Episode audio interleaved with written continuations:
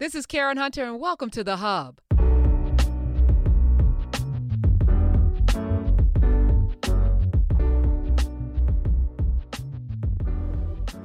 Hello, Knubians.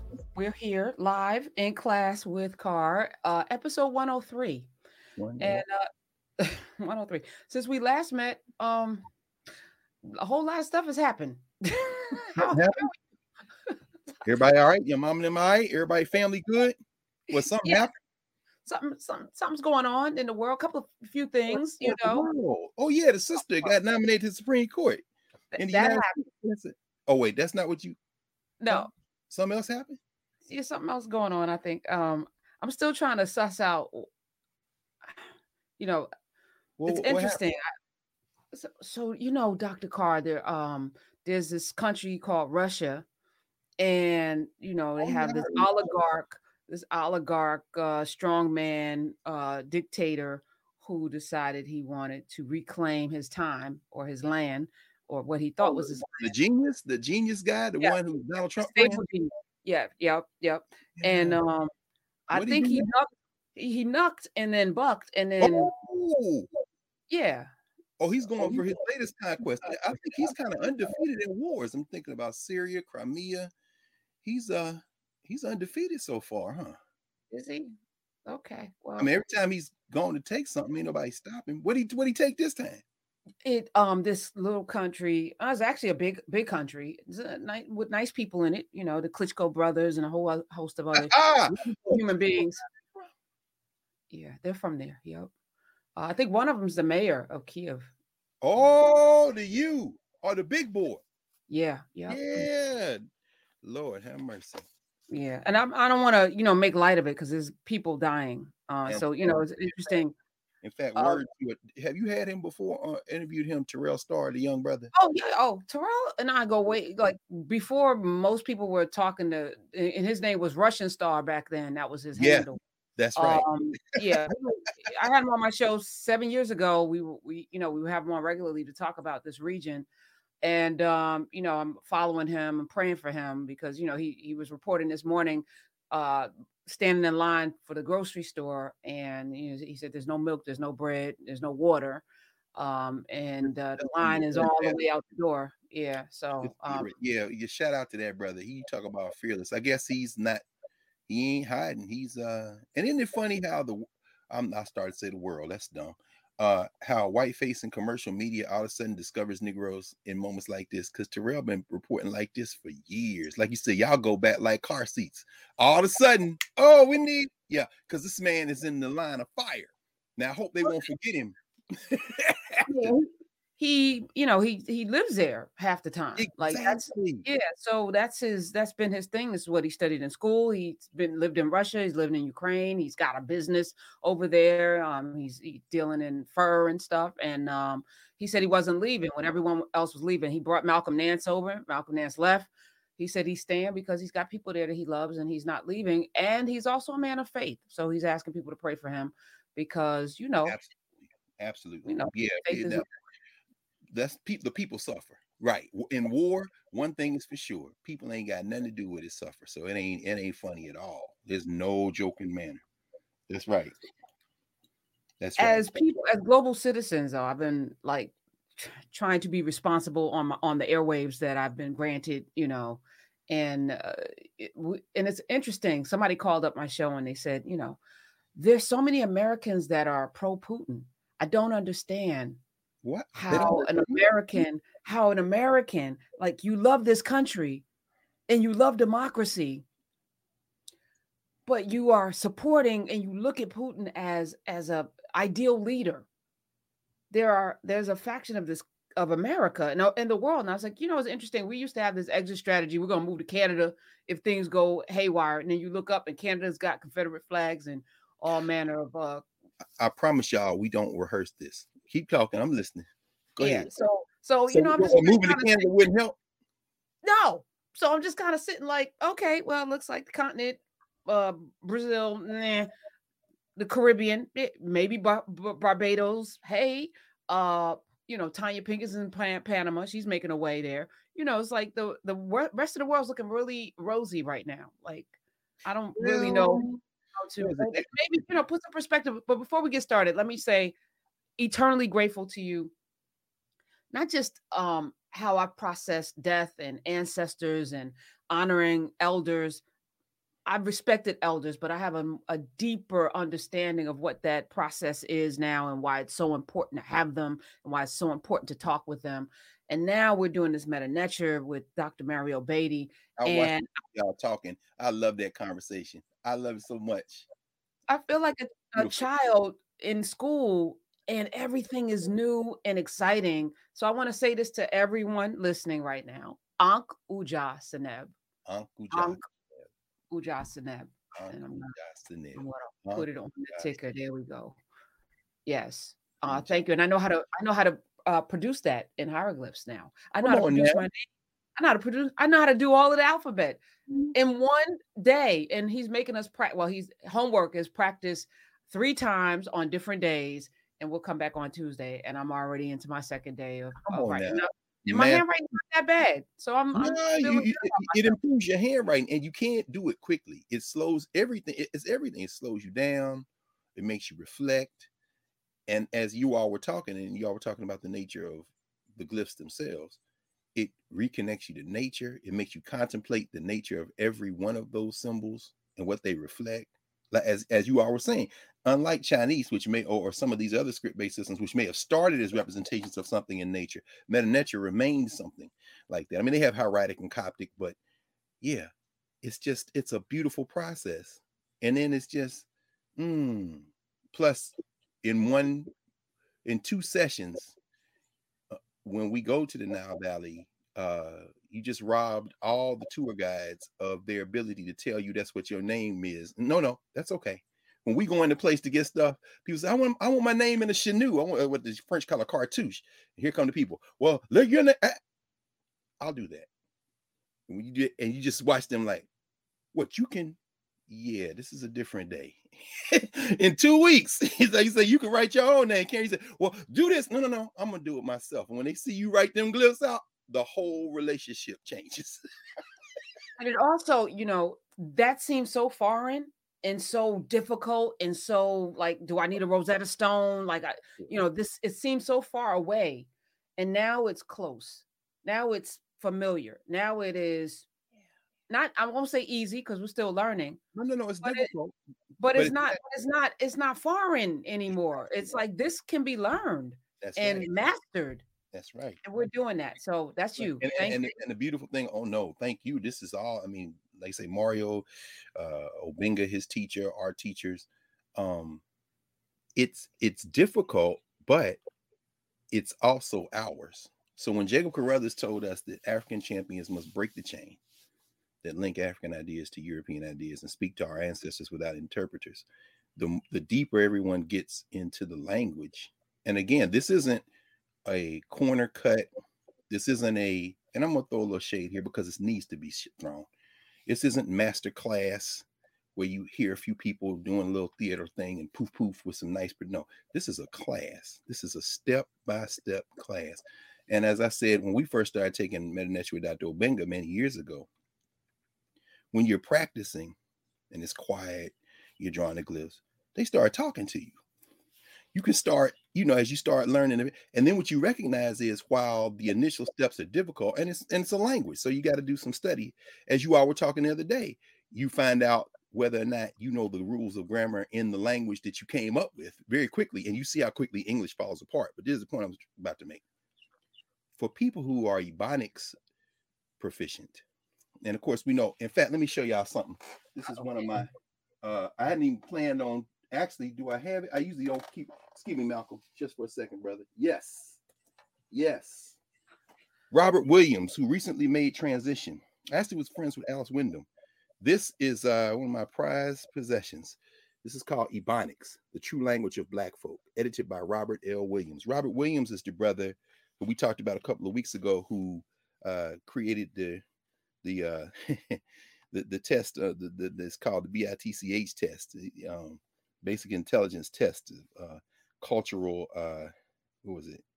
I forget the, name, the acronym. Anyway, he, he's a trained social scientist, PhD, for many years, uh, Washington University in St. Louis, one of the founders of the Association of Black Psychologists. And I resist the urge to go climb over into that library bookshelf over there and pull out the history of the Association of Black Psychologists, edited by Robert Williams. But this is a book he edited um, in 1975, three years after they had a meeting of the Association of Black Psychologists. And understand there are two categories of these professional academic associations when it comes to Black people. There are the white professional associations that Black folk were either excluded from or not invited to in any uh, in any robust fashion that they particularly after the death of Martin King in 68 began to form their own uh, caucuses in so the ALA the American Library Association had a black has the black caucus the APA the American Psychological Association has a black caucus uh, the National Association of Social Workers has a black caucus uh, the American Historical Association, so forth. You get the idea. But then they also formed, and some of them predate 68, their own professional associations. So while the the NEA uh, had its own white bread uh, professional association of teachers, we've talked a lot about the the um, American Teachers Association. We've talked about um, you know, I'm, I'm thinking about the professional association books I have over there, but they had the black folk had their own association Teachers and Education Association. Well, the same thing for the uh, the African Studies Association had it, and then in 1968, the black folk walked out, including the man who was on our uh, hoodies and sweatshirts this morning, the great John Clarke, who we're going to talk about in the notion of Ukraine. Here he is, right here, John Henrik Clarke with the Knubia joint. We're very happy about this. You know, your be getting it there. We are. We rocking. Oh, you got the joint with his words in the back. No question. The great John Clarke um, helped manage that departure and that was the birth in 1968 of the African Heritage Studies Association, the AHSA. Still robust, still going strong. Uh, strong. My dear friend and sister, professor, uh, we all came up together. Uh, uh Dr. Afia Zakia is is the recently elected president of the HSA. Well, the same thing. You you have the National Association of Black Social Workers. Um, you have the um, well, there, there, are a lot of different ones. You you name it, you go through the different professor associations. These are academics, and in the case of the psychologists, they came together and, and put something together called ABPSI. Some of y'all are members of ABPSI, the Association of Black Psychologists. Robert Williams was one of the founders of ABPSI, and in 1972, at ABPSI meeting, they decided to come together and craft a way of discussing the way we communicate with each other as people of African descent globally that reflected the genius of what we had to do over the last 500 years, which was take those thousands of different languages that we were speaking and we're not aware of each other speaking before we were stuffed into boats and cast adrift across the Western Hemisphere and then forced to learn the languages of settler colonialism. Shout out to Vladimir Putin. We coming to you because see what you're doing may facilitate the acceleration uh, of the finally the end of European empire. But we'll see, as Sam Cooke says, it's been a long time coming, but the change is going to come. So we were forced to learn those languages English, French, Dutch, Spanish, Portuguese, all those languages, right? But we didn't lose the underlying rules, the deepest rules of many of our languages. Plus, we retained some of the words, the long words. I wish, let me see. Yeah, I'm going to show y'all something I showed y'all a couple of weeks before because I just weeks ago because I got my hands on this a little while back. That's kind of my quasi Ebonic shelf. A few of the books I have on back. This was Sonja Lanehart. Remember, I showed y'all the Oxford Handbook of African American Language. And what they say in here is that they are not calling what they're doing in this massive tome Ebonics. They say we respect Ebonics, we understand its arguments, but this book is distinct in the sense that we are not, we're looking at uh, we're not we're not saying that ebonics is um, not academic an academic use it's not a um, they, they call it african american language to refer to all variations of language use in african american communities recognizing that there are many variations within the umbrella term which includes gullah aavl uh, which is called african american vernacular language for example or english for those who prefer the term uh, they go on. Regardless of which term researchers use, they all refer to a language variety that has systematic phonological, which means how things sound, morphological, systems of structure of words and relationship among words, syntactic, systems of sentence structure, semantic, system of meaning, and lexical, structural organization of vocabulary items and other informations. It goes on. It says, however, AAE is not slang, broken English, bad English, any of that. Now, here, section 2.2. You see, it says a, a note on ebonics. This is what the editors say. The term ebonics, which was coined by Robert Williams in 1973, or the meeting I think was 72, but not to quibble, but which received considerable attention in 1997 during the Oakland School Board case, has been left off the list of labels AAL listed above, as Williams intended the term to cover, here we are, the multitude of languages spoken by Black people, not just in the United States, but also those spoken throughout the African diaspora. For example, in the introduction to Ebonics, the true language of Black folks, man, I wish I could get that book. Wait, oh, yes, okay. We continue. Williams defined Ebonics as, quote, the linguistic and paralinguistic features, which on a concentric continuum represent the communicative competence of the West African, Caribbean, and United States slave descendant of African origin. It includes the various idioms, patois, argots, idiolects, and social dialects of Black people, especially those who have been forced to adapt to colonial circumstances. As I said, English, French, Dutch, Spanish, Portuguese, those languages. Ebonics derives its form from ebony, black, and phonics, sound, the study of sound and refers to the study of the language of Black people in all its cultural uniqueness. End quote. The view of Williams, now they come back, here's the editors of this book, the Oxford Handbook of African American um, Language, AAL. Notice now, because in a minute we're going to talk about Ukraine. Notice this is where the political distinction is going to come in. Hadn't thought to do this this morning, but since you mentioned Medu with Dr. Beatty uh, and, and, the, and the class that we now have in Knubia every week um, on Tuesdays, where um it's Tuesday, right? Tuesdays at 10. And I, I just wanted to add one more caveat. As he was going through the alphabet, you know, of course, I had a question why not A, B, C, D, E, F, G? And he said, why A, B, C, D, E, F, G? Right. That was arbitrary. And I never thought about it. And it's like, it's, it's, arbit- it's, arbitrary that they put, it, they put those letters in that order. Exactly and I right. was like, well, I thought that that was the right way all of this time, that that was the order of letters. See, how, how ignorant. And I, I was like, yeah, oh, yeah, yeah.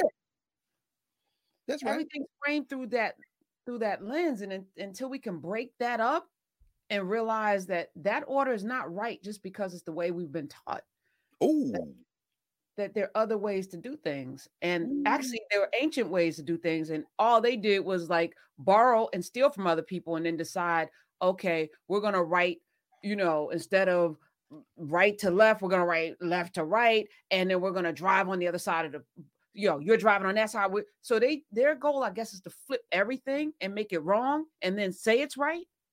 Oh. And then oh. teach everybody. I don't know. I feel like and that was mm. one of the breakthroughs for me on Tuesday. Tuesday at 10 a.m. Uh, in Knubia, we we have uh, Dr. Beatty's Metanetric class. But for me, it was like everything that I've been taught, I really have to re-examine, including the damn alphabet.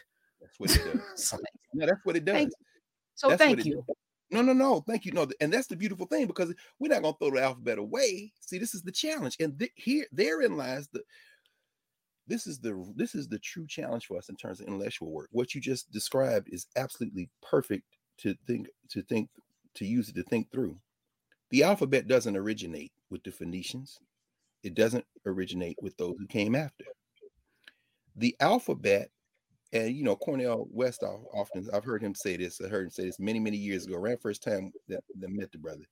You know, cultures bleed when you're around people who do something you don't do and you're around them long enough, you start learning how they do things and it will affect how you do things. It'll also, to the point you just raised, it will make you conscious of the fact not only that you do things differently, but that how you do things and how someone else does things from a different culture are two variations on a broader concept, what people might call a meta concept, meaning what?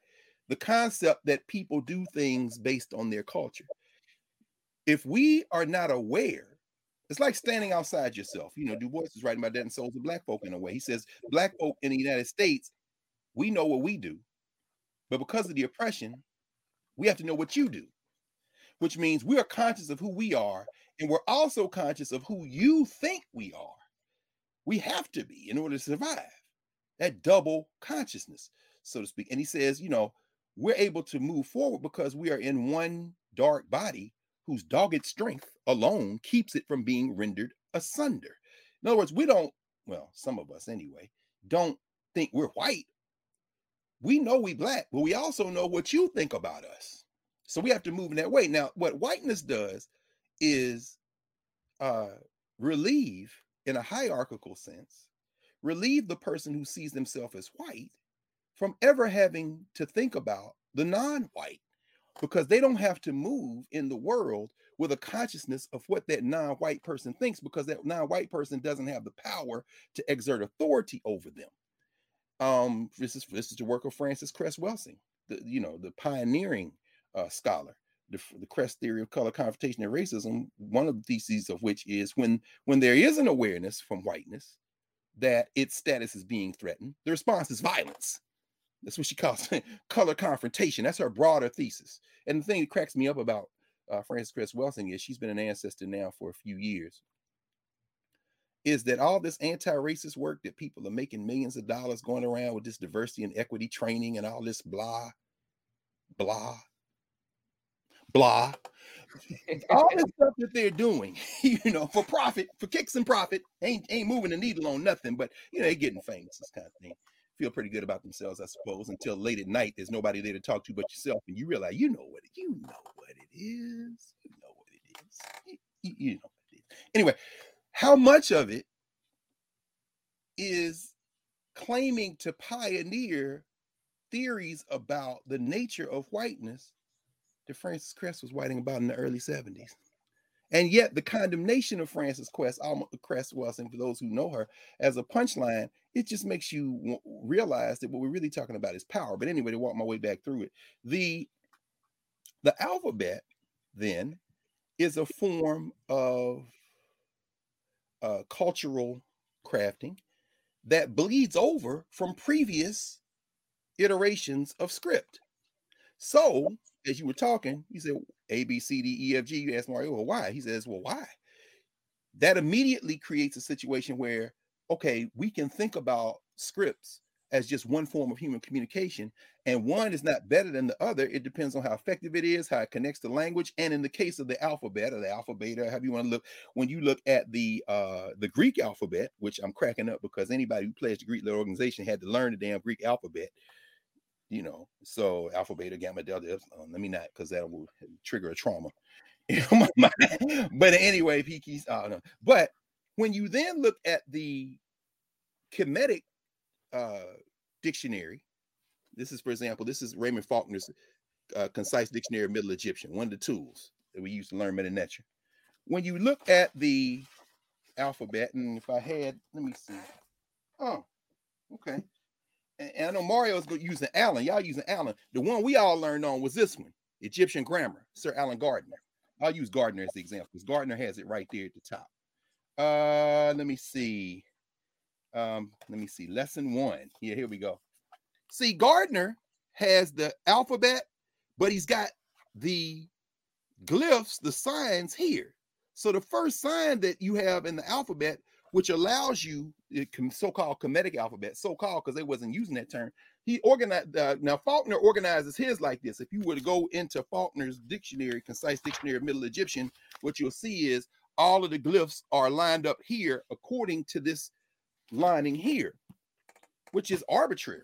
But since people knew, since people know this second column, the alphabet that's what you call transliteration to get the sounds. And you know, Mario's teaching all this. So if you go over here, the first one they got lined up, since people know A, the sound is ah. It's a short A. This is the Egyptian vulture. And you see the sound. Then he gives you the sounds, go. So you go on down through, right? Now, the next one is not buh.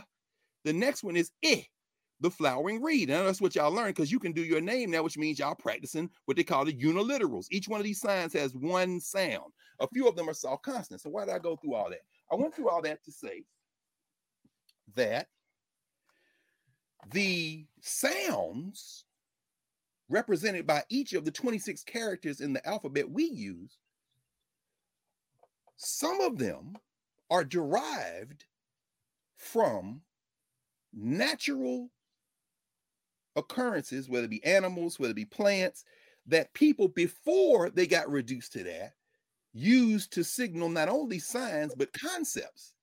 And so that now what we have over the arc of millennia of, of migration, adaptation, improvisation from different cultures and different groups.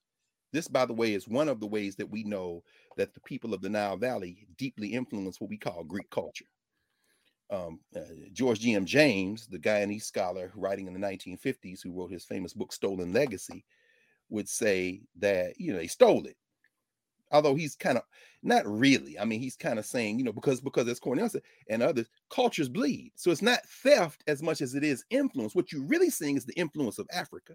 This is what Howard French writes, is writing about centuries afterward when he writes in Born in Blackness. But we going back is the origins of humanity. Egypt, not just Egypt, but Africa, inner Africa, influenced the whole world, including the alphabet we use. And so, anyway, I, I said out to say that. So let's fast forward. When Robert Williams and his crew get together in St. Louis, and they have this meeting of the Association of Black Psychologists, which, as far as I'm concerned, are the governance formations in academia. The, the black caucuses of the white uh, professional associations are important. They do important work, but they're also tethered to the social structure.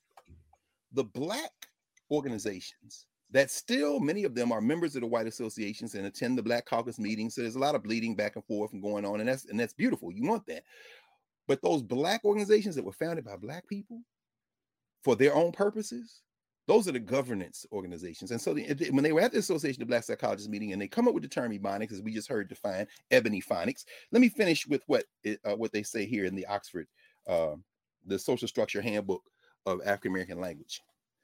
The view of Williams and other Black scholars included in the 1973 conference was that the language of Black people had its roots in Niger Congo languages of Africa, not in Indo European languages. However, and it goes on, goes on, goes on. But this is what they say what they say is that they are not discounting that.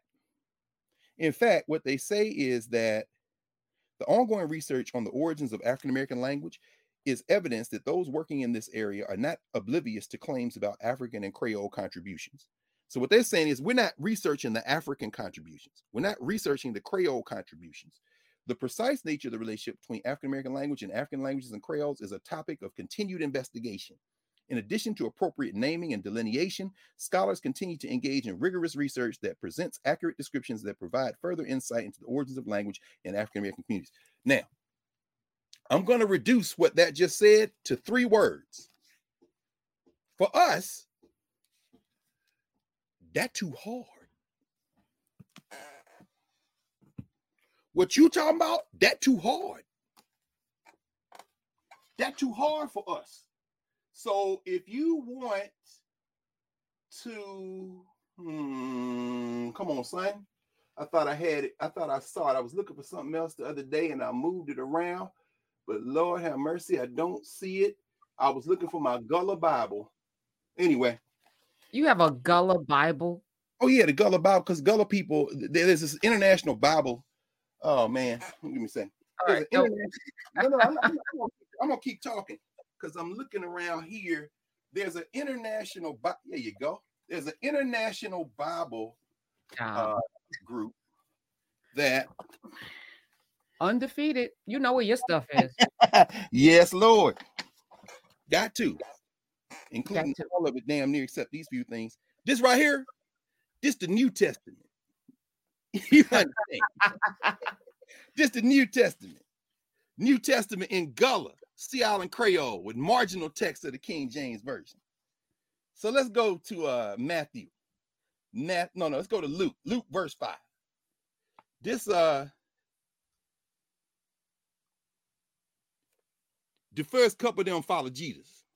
One day, Jesus been a stomp upon the show to Lake Gennesaret. All the people crowd about mm, for your God would. In other words, all the people came about to hear the word of God. Just in gut now, if they because these white people came to Seattle and said we want a Gullah Bible, who do they have to rely on for the translations? the Gullah people. Who knows Gullah and European English? The Gullah. Who knows English and not Gullah? The white people. Just Du Bois' point. We had to learn theirs. But if you want to learn ours, you got to come. And guess what? It's a language. These fine scholars, these first rate scholars who put together this huge Oxford Handbook of African American Language, this uh, 900 page book, as far as I'm concerned, and it's an incredible book. It's an incredible contribution. A lot of um, I mean, every time I open another page and keep reading, I'm learning something new because I'm not Where- Where did you get a Gullah Bible? Oh, you can get it. I knew they exist. In fact, I got another one.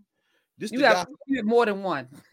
well, no, yeah, I mean, there's a there's a there's a shorter version of this one, and I don't know what I did with that one. That's I think All that's over there Don't somewhere. look for it. But the point is that once you become aware of it, I go looking for it. So that's why anybody, you know, the chief work of a teacher, there are two chief things. You got listen, and then you have conversation. So I'm constantly listening. Don't make no straight remark about something existing because I'm gonna go look for it. so years ago, I found out, and in fact, I was revisiting that because I have uh, International American Studies students using the History Makers database, and of course, Larry, I want to say Larry Crowe interviewed the brother who at that time was over the Penn Center. I if you if you ever been to the Penn Center, we had to go to the Penn Center. Yeah, we Listen. have to field trip. Yes, we got to go. Yes, in South Carolina. I've been there. In fact, first time I went down there was for 1996 for a meeting of the Council of Independent Black Institutions. That's another Black institution. Uh, at, at the invitation of Baba Hannibal Afrik, Mashriki Jawanza, all the crew at CB. CB is the Independent Black Schools. Some of them go back to before the 1960s, but I'm thinking about, you know, all those schools, you know, those places where as a child you may have learned African dance, or if you were fortunate enough uh, like my brother Sharif El Mekki in, in, in Philadelphia, who now runs the Center for Black Educator Development, recruiting Black teachers into the pipeline, building that Black t- educator pipeline. Uh, shout out to Shana Terrell and all them, just passed their first anniversary of her podcast. I was on there on Thursday, um, building the Black educator pipeline. Uh, Sharif grew up in one of those African centered schools. He went to one of those schools in Philadelphia. His mother, uh, who's now an ancestor, very important educator in that. But anyway, they had their meeting in, in 1996 at, at the Penn Center. And so they asked me to come down and, and give a talk. And I would say, Of course, I'm honored, Baba. So drove down from Philly. We drove down and we got there just as it was turning dark. Now, this is South Carolina, and we in Gullah territory now. So we just stopped at the gas station to make sure we knew where we was going. It's long before these cell phones all this where you could just, you know, let's say, uh, brother, we we going to the Penn Center tonight. We we, we think we're going the right way. It's right. Uh, we think we close and we think we know. We just stopping to make sure. You know, how black folk, we stop, we make sure. So the brother's like, yeah, you almost there. Go down there, I'm make that turn right there. If we go down that road there, go to money. I said, yeah, we in the right place. Now, I didn't grow up speaking Gullah. I'm no Geechee, but I speak Ebonics, which means what? I could follow you enough that I know exactly what you just said, enough to get there, because I knew where we was going. But to hear him, that lyricism, that music, what Robert Williams says, what these fine scholars, uh, linguists are saying that this too hard for them to do. And they're not disrespecting it. They say we now we just have to do it and have research. Everybody calm down. You know where you start the research? With your mom them. Because they Ebonics. And guess what? Start by looking in the mirror because you probably an Ebonic speaker too. Because guess what? If it's cold outside in the Ukraine, you would think the Ukraine is cold, cold, but it ain't. It's cold. Now, if you speak Ebonics, you know what I just said. If you don't speak Ebonics, you're lost. Let me translate.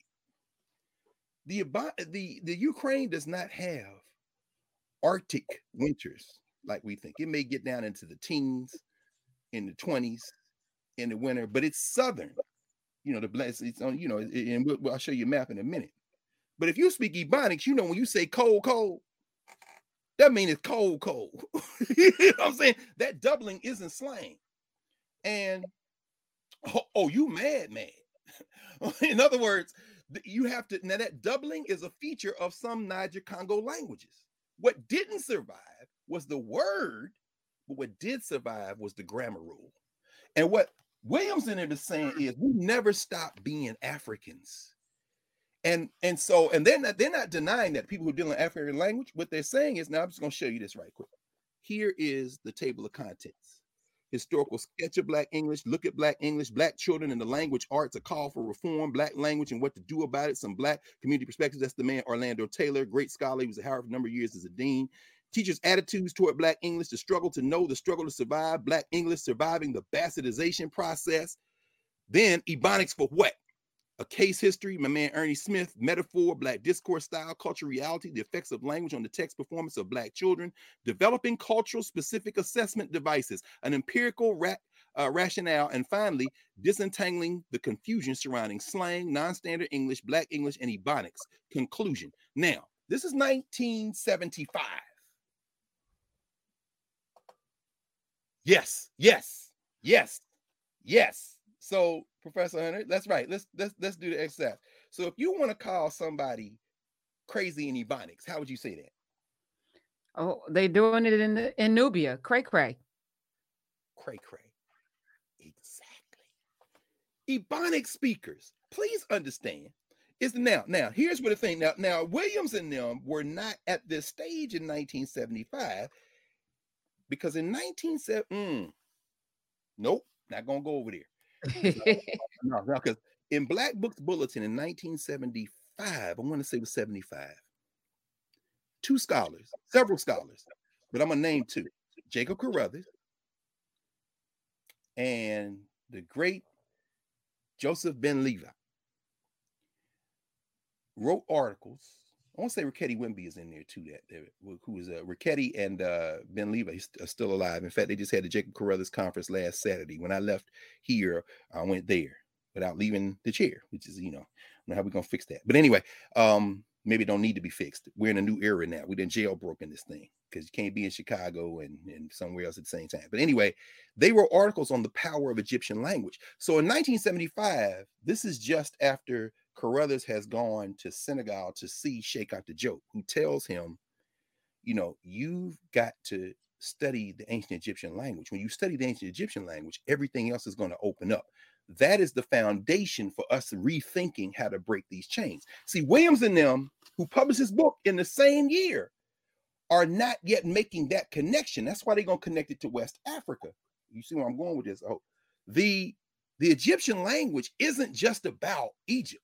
Isn't just about East Africa because the Egyptian language develops in, in near Central Africa and then comes out with the white with the with the with the white Nile and then the blue Nile connecting from Ethiopia and also not to mention the areas that become desert to what we would say is the west coming in from the Libyan desert. Those languages commingle and over the centuries they began to come into existence as as they come up the Nile Valley or down the Nile Valley and empty into the Mediterranean, what we now call Medu Neter. Medu isn't just about Cairo and about Giza and about pyramids and temples. It's about culture and language that comes from inner Africa. Well, guess what?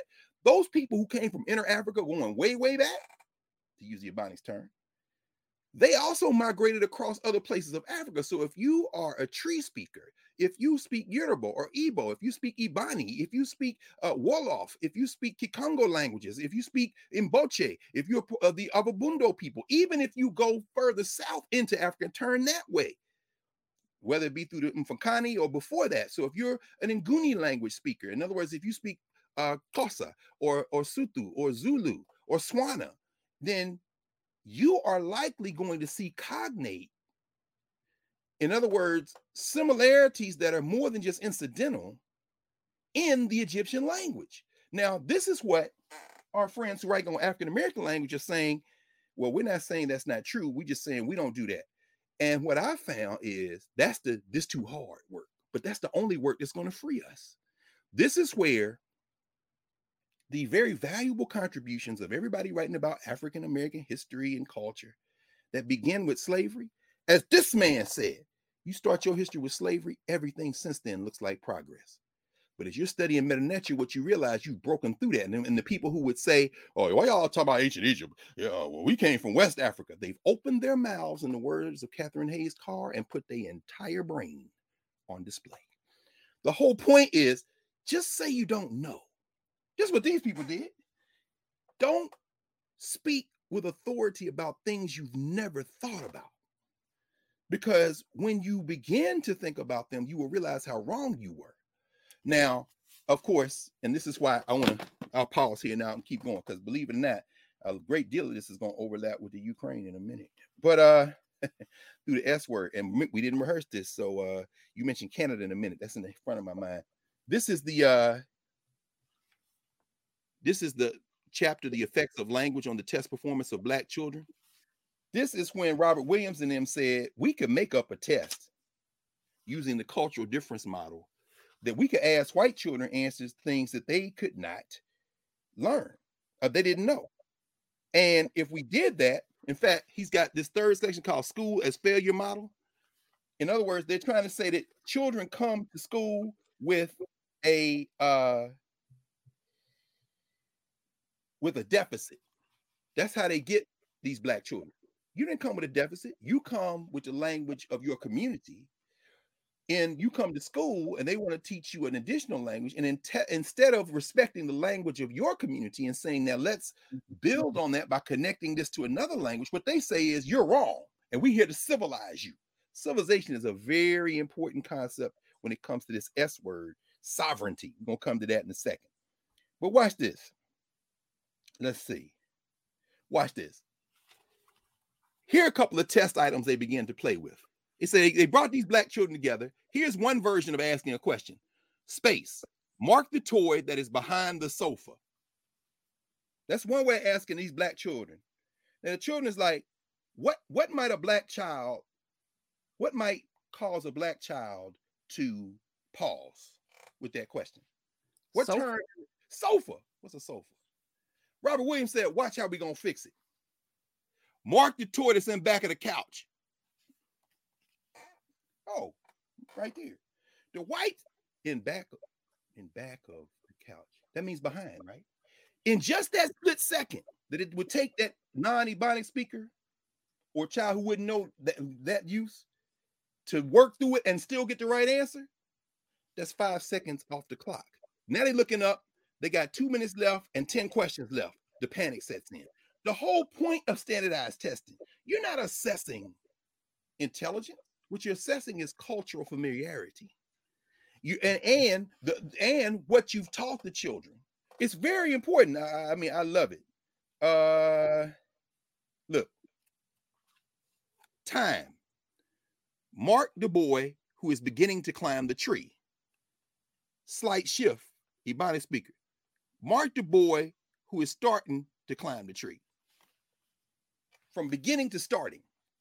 Starting, that's not grammatically correct. No, starting isn't grammatically correct in European American English as you use it or language as you use it. But in Ebonics, it's I'm fitting to go. Fitting what's fitting? Uh, look, I'm finna tell that joint, if they don't fix this other joint, me and that joint gonna have beef. I don't understand a word you said. Right. And y'all are stupid. Right. Speak English. Mm-hmm. You see how the thing quickly devolves? What they're talking about is power. Language is power. And when you force somebody to do another language, or you tell them, for example, that their language is inferior. Let me put this back where I got it from because I don't want to get swallowed up in the, and then I'll be looking for it. Put next to Lisa Green's African American language and next to my man Clinton Crawford's Ebonics and language education. Um, language isn't just about culture. Language is also about authority and power. Let me just put a Ukraine marker down and keep going this in a second. When you go to Eastern Ukraine, those two quote unquote breakaway republics that have declared themselves independent from Ukraine, the ones that Putin claims after saying he would not do this a few months ago, that he's coming, the Russians are coming in to defend because these are ethnic Russians.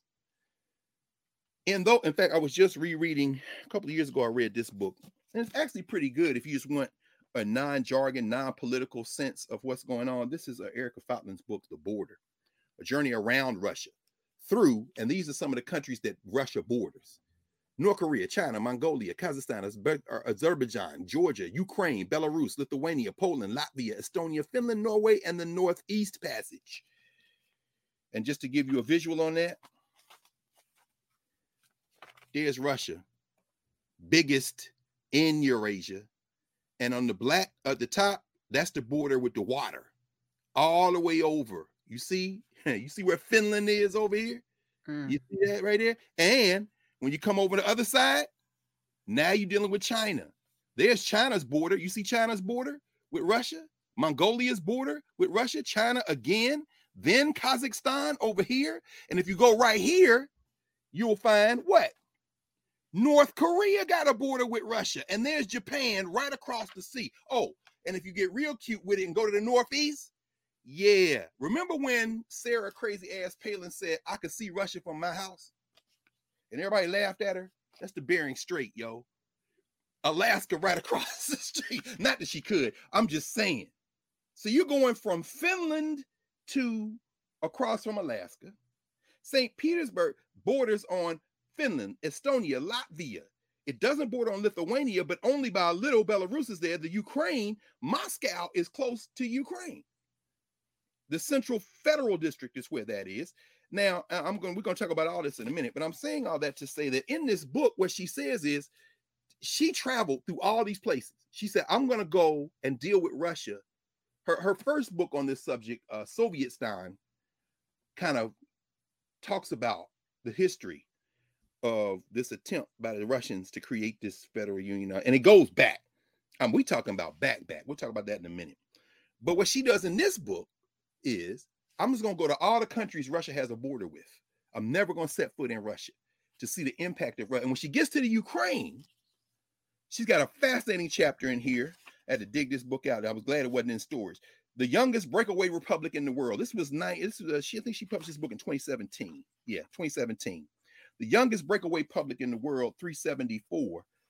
Keep Ebonics in your mind because we're gonna make the connection right now. They pull up at the border they got to have three different types of identification. When they coming out of Ukraine, they got one form. When they put up their stuff now, because they ready to go into uh, Donetsk, that's one of the two. Next People's Republic. You got to show Donetsk papers. They don't want to see no damn Ukraine. You get killed messing around showing them some Ukraine shit. And so as they go, in fact, he says, hide your Ukrainian passport now, Dima said, as we report, approach the first roadblock.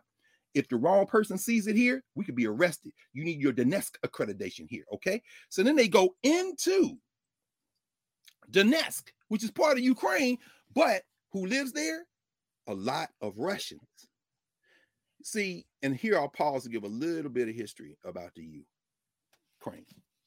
The Ukraine is uh it was never as a as a as a contiguous entity, as a sovereign, no, sovereign, I'm coming back in a second, as a country, let's just say as a country, it has never had less than 70% Ukrainians.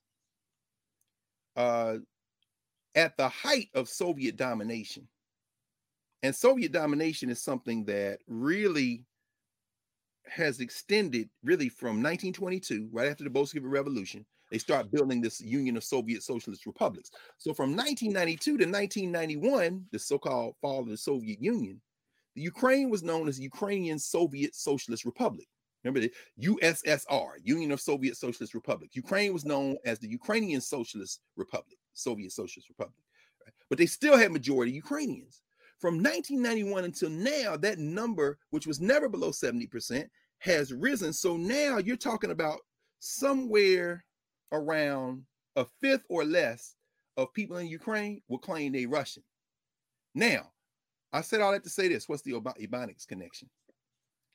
Just like we were snatched from a continent that was 20% of the world's landmass with thousands of different languages, that if you study Medu Neter and then begin the deep study of African languages, you can see some of the cognates. And if you are an Ebonic speaker, as you are studying Medu Neter with Mario Beatty and Knubia, if y'all are Knubia, you will then, and the more you learn, the more you realize, huh, some of the semantic meanings in Ebonics and Ebonics, by the way, the reason they choose the word Ebonics instead of African American English or African American language is because Williams and him is saying this is something that transcends these fake boundaries.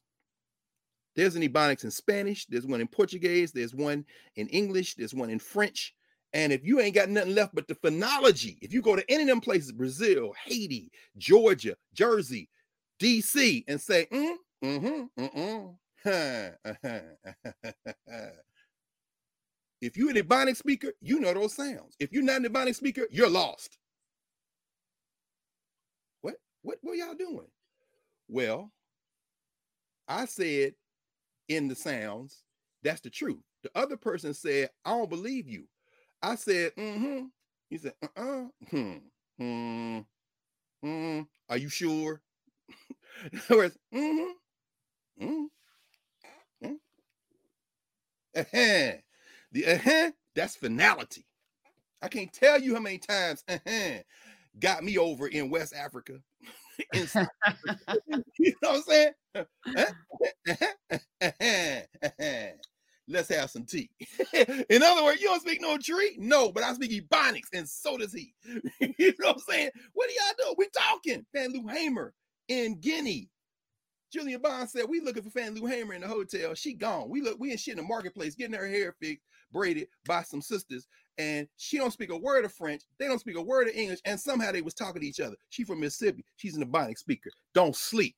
The point I'm about to make though is in the Ukraine, the breakaway republics that claim to be Russian, when this woman right here, when Fatland went into Donetsk, just what they told her, the Russians. We here to defend the integrity of the Russian people.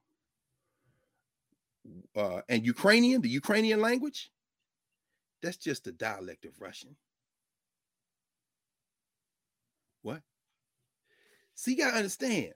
While people watching MSNBC and CNN and reading the New York Times or what, or not reading anything at all, relying on social media, talking about us and a them, they ain't no we, there ain't no us. The American people condemn. They ain't no American people. Do you understand them? Them little-handed, little-fisted cats like little young Josh Hawley and uh, and Mitch McConnell, who already taking shots at Ketanji Brown Jackson. All them, they are not. Hmm, when they say American, they ain't talking about you. They are white nationalists. What's that cornbone hillbilly from Louisiana that Gary Chambers is trying to uh, to, to uh, defeat in the Senate Senate election? Oh, John Kennedy with that fake well, foghorn, leghorn uh, accent coming out of Louisiana, even though he went to Ivy League schools. Fourth of July, his ass was in Russia, in Moscow. Let's be very clear. As John Henrik Clarke say, black people, you have no friends. Them people want you to salute the flag while they laughing at you. I pity the fool to fall in love with you and expect you to be true. I pity the fool. Why? They care about power. And so in the Ukraine, you've got a guy that these people who care about power at all costs don't really have a problem with because they'd have tried to stop him a long time before this. Vladimir Putin, who is looking for a way to maintain power and to, and he has all kind of other motives Many of them we're all speculating about. Some of them we haven't, you know, we we don't know. But the bottom line is this: these these white nationalist politicians in the United States have no problem with that because it will allow them to reinforce their own assignments. Because Vladimir Putin ain't the only oligarch involved in this. The oligarchs of the United States are involved in it, and their bottom line is we just need to keep our profits up. We just need to keep our profits going. We just need, and we already rented these politicians. We're gonna come back to all this in a minute, but I want to finish up with this Ebonics place to make this connection. So, what these Russians in Donetsk, one of the two breakaway, self-governing, self-determining uh, regions of the Ukraine that Putin uses as an excuse to roll over the border a couple of days ago, even though he said months ago he would not do that but we all know he would. Why? Because in 2014, made the same argument about Crimea and took Crimea in the South. Let me show y'all Crimea on the map. We all know because one of the things we all talking about something and people don't even know where it is on the damn map, right? So let me see if she's got a map in here. If not, I'll just people just had to Google it. It ain't a problem. Yeah, no, this is this is the border. So Crimea is not on the border. She didn't have all of the Ukraine in here. Look in the water. this went for Ukraine, uh, for Crimea. But they don't have a problem with that. He took it in 2014. Remember what's going on in Syria right now. Remember the proxy wars in other places. Putin, as long as Putin don't mess up the profit and the money, he saw Joe Biden talking smack the other night. I think it was Thursday afternoon, talking about they're gonna cut off their money. They're not gonna cut off their money. Do you know how much real estate the Russians and the Chinese own in Manhattan alone? You want to know why the real estate prices jumped up over there? One of the reasons, not the only reason, perhaps not even the primary reason, but certainly one of the reasons is international finance capital, all the offshore accounts and the real estate. And to go, yeah, yeah, mm-mm. and not to mention the EU gets a third of its energy from Russia. 37% of the Russian economy's trade comes from the EU. If you Germany, you nervous right now. They mess around, cut off that coal and all that. Not to mention the fact that the Ukraine, which was once known as the breadbasket of Europe, they got that black soil. That black soil in the Ukraine, that black soil in the Ukraine is some of, if not the richest soil in the world. Guess what happens if that gets messed up? It's not going to just affect the EU, the United States. That wheat, those sugar beets that are used to produce sugar, all the stuff that comes out of Ukraine, it's going to jack up Africa too. You know how much food leaves the Ukraine headed for Africa? This is a serious conversation we're having right now. And I'll just mention in passing because, again, uh, as uh, um, Curtis Mayfield said, they don't know there could be no show. And if there's hell below, we all gonna go. when they were fighting on Thursday, right next to, I think, Prof, you and I are both just old enough to remember a little place called Chernobyl. Yes. My God. They were this close by in bombing in Chernobyl to the concrete reinforced structure that contains the nuclear waste. And by the way, Chernobyl is going to be radioactive when uh well I say our great great great great great great great but I if I kept saying greats we'd be off because I'm talking about thousands of years from now nuclear now they only cut they only shut the nuclear uh plant there in 2000 but Chernobyl was at 86 mm-hmm. yeah the nuclear accident the cleanup and all that they got it encased in concrete and the shelling was going on there now if you want to know now Ukraine ain't got nuclear weapons. At one time, they were the third largest nuclear uh, cache in the in the world after the U.S. and Russia, Soviet Union, because they were part of Soviet Union. But after the Soviet Union broke up in '91, one of the things you know, Ukraine entered into the treaty, the one Donald Trump tore up, while he calling uh, oh boy a genius, Putin his friend. Uh, I guess they still trying to build. Well, I guess they ain't gonna build nothing in Moscow now, Trump Tower, or anything else. Although I saw those two white prosecutors quit because the DA Bragg said maybe he not going to pursue the charges in uh, in Manhattan against uh, uh, Trump. I don't know what's going on. I, am I'm trying to figure out the backstory in that because I'm saying y'all trying to undermine Bragg because I don't think he's saying he won't go after Trump. But either way, long story short, Chernobyl. They were bombing around Chernobyl on Thursday. Now I'm getting nervous. I'm not talking about good guys and bad guys. Nothing this brother said many times, including mouth to ear to me. In some stories, it ain't no good guys. So if you're looking for a good guy in this story, Let's just pause right now for five, four, three, two, one. In some stories, it ain't no good guys.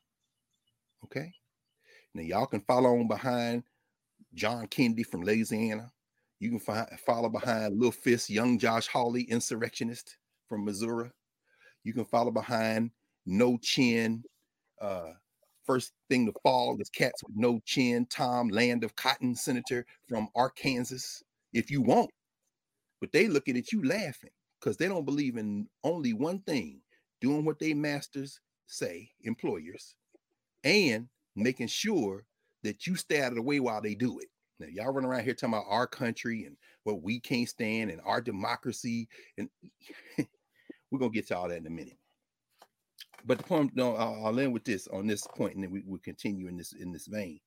Um, the the actions of Vladimir Putin, which by the way are being it's something truly remarkable going on in Russia. Let me ask you, Prof. I, know you've been monitoring a lot of this and have been and in conversation with a lot of people, just like Brother Terrell is there in Kiev, capital of Ukraine. And I resist the urge to go through a long history of the of Ukraine. Just suffice it to say, Ukraine has been around a long time. And Kiev is not quite 1600 years old as a city. Kiev's been around thousands of years. Yeah, but, before that, but I'm yeah, but I'm saying, I'm saying it goes, it goes right, exactly, ex- exactly. And the Ukraine, there's been a tug of war between the elements in that region they go all the way back to well, back before this, but one of the critical moments, this is around the time that many of our ancestors were here, had been really ushered into this form of chattel enslavement. So we're going to say around 1700, 1700 to 1720. That's around the time you see a war between Charles the 12th of Sweden and Peter the First, who people call Peter the Great. You know what makes me laugh is how many people fall in love with this mess because of school. They want to get the gown. They want to go see the movies where they re- remake Anna Karenina. Maybe we can make that black. Why y'all always trying to crawl up under your master's culture and put a black person in it? Call it the uh Bridgerton mentality. But anyway, the whole I mean, why? Why? Because like Ebonics, just too hard. I'm not trying to do that kind of work. So you'll always be confused. You'll never understand what's going on now until you disentangle what went on then, because these people have a hierarchy and you're at the bottom of it. There are two things you can do. You can bust your ass to try to get up a little higher up in it so that they maybe can say, Well, you're the black one. And then you proud and wave at the rest of the blacks, say, See, get up on my level, start from the bottom. Now I'm here. Or you can break the chain that link your ideas to their ideas. Listen to your ancestors without interpreters. And when you encounter them, you encounter them the way all human beings should encounter each other as full and equal people. Ain't nobody saying go cut nobody's throat or go beat them up, but you should walk in the room with your dignity and respect standing up straight. As Dr. King said, a man can't ride your back if it's bent. We're gonna come to the World House in a minute because this is the book we're gonna start in Knubia, of course, not next week. We the readings have been posted. Thank you, Race, but the week after. So not this coming Monday, but the following Monday. We're gonna talk about this in a minute. I'm gonna come back and tie, tie much of this together because we're living in a world village. And you should live in the world village, not as the damn person cleaning up the feces in the world village. You get spit on by everybody because you at the bottom. That's far as I'm concerned. This whole romanticizing the region we're talking about, because that beef predates. In fact, when I guess it's 1709, 1710, when Charles the Charles II, uh, Charles the 12th from Sweden takes on so-called Peter the Great, Sweden holds the most influence. They got the biggest army, the most efficient, well, the most efficient army in Europe. This begins to collapse after they're defeated by the Russians. See, if you're looking at this through the Russians' eyes, it's very complex. Then that's not saying they back in Putin. This is where I was going with it. The Russian mentality, and I, I, hesitate calling anything with a label like that, but I'm just gonna say it's like saying the American people. Well, no, it's not like saying the American people because there ain't no such thing as the American people. There is a Russian mentality because you're talking about a common culture. There's no common culture in the United States. We'll get to that in a second. We start talking about sovereignty, which is why it's very difficult for people who don't distinguish between a state and a nation to understand what's going on because they ascribe national identities to these countries, and you shouldn't. I think it's part of the thing that the Kenyan ambassador Martin Kimani was saying in oh. the Security oh. Council, oh. which which is a complicated conversation. We're gonna have that. We're gonna talk about this in a minute. Oh, very, you know, because when you draw an artificial line and you cut off people in a country you now call Nigeria, as we talked about last week, and you cut them off from Togo or Benin, or you cut off the people who are in Ghana from Togo and Benin and cut them off further, or if you go in the other direction and cut off people, you know, who are in Congo and make up a line here you know, Angola, Congo, then you are creating a circumstance where people who speak the same languages are now developed by an invisible line. If you claim that flag identity before the identity of your people, it's going to cause problems. One of the things Kimani was saying is we could have been at every at each other's throats after Europe, after the age of direct imperialism, during the period of uh, anti-colonial movements. We inherited these artificial lines that were imposed on us by Europeans that split families, that split countries. If we had decided to try to reunite people, there would have been bloodshed, there would have been conflict. And at that point, I'm like, yeah, were, wait, how you know that? You're assuming something. And I'm not saying he's wrong because if you understand what happened in Rwanda and Burundi, you know that a lot of Tutsi people live in Eastern Congo. And what became a Congo World War, there were like seven countries involved in what happened there in the early 2000s. In terms of this battle, a lot of it uh, fomented by ethnic conflict. Also, by external actors that didn't give a damn how many black people killed each other, as long as that coltan kept coming out. Shout out to those companies that were headquartered in England and France and Israel that made sure that their minds were protected. Why? Because they don't give a damn. All y'all black people can kill each other as long as we keep getting this precious metal out of Congo, out of Ukraine, out of. In other words, there's a layer in this we're going to talk about in a second. But let me let me let me kind of um, pull some of this stuff together so that it's very clear. I mean, in my mind, it's clear, but I want to make sure that it's clear. So I'm gonna pause here for a second and and and just state where we are in this conversation we're having. Kimani's point is that conflicts that attempt to uh, re- not even repair, although repair would be a decent word, artificial boundaries by making prior claims on identities, on cultural continuities, on communities. He said it would have ended up in endless bloodshed in Africa. I don't necessarily, I don't believe that. And I don't not believe it because there's no way to test it. And we know that we have seen conflicts that were triggered by ethnic conflicts, both within those artificial boundaries. We see it among the Zulu, the Xhosa, in, in the wake of Mandela being released from prison, you know, people who were comrades at each other's throats. We see xenophobia. You know, when people from Zim move into South Africa and they're accused of taking jobs and all this kind of thing, we see it in the Dominican Republic. I've got a student now at the law school, young sister who is Dominican. Uh, she's writing her paper. We had a meeting yesterday. She's writing her final paper in my class on the question of the legal uh, grounds for the cultural conflict that is going on now in the Dominican Republic with Haitians, uh, who, well, I say Haitians, but people who were born in the DR because of the external interference of the West and everything else, and the propped up governments and all the stuff that has that has happened in on that island of so-called Hispaniola for the last 200 years or more, more now at this point, are now treated in the DR as y'all Haitian. But I was born here. No birthright citizenship that ain't a thing now. We we we, we remedied ourselves of that. We're gonna deport y'all. But I never lived in Haiti yet, but y'all Haitian.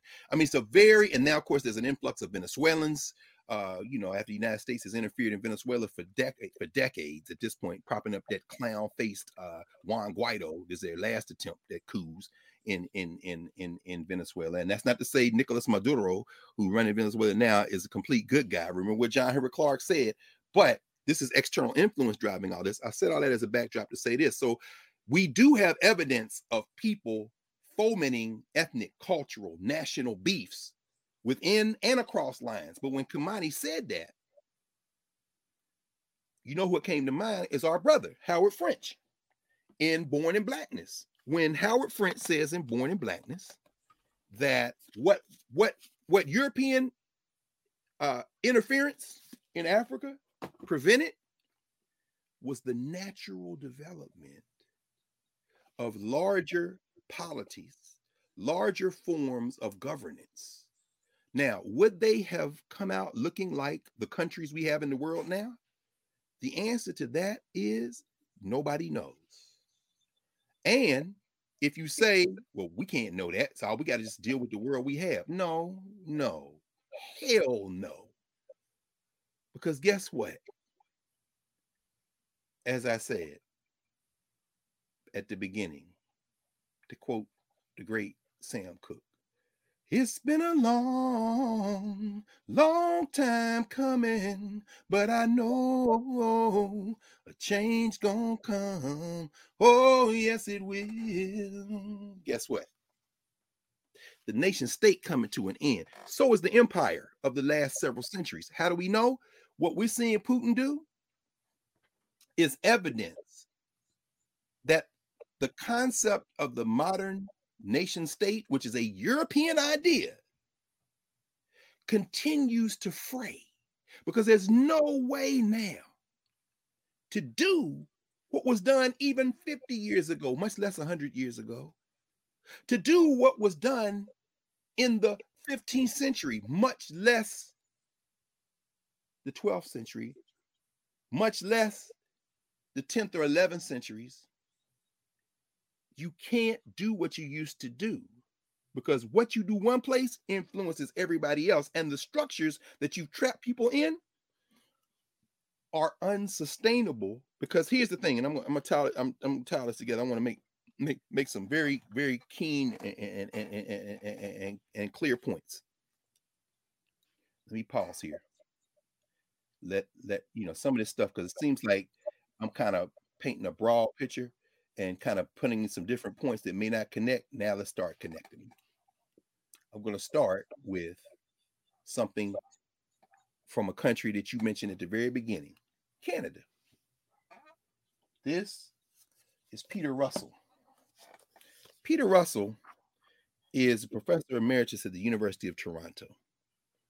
He is seen as one of the leading living political scientists in Canadian history.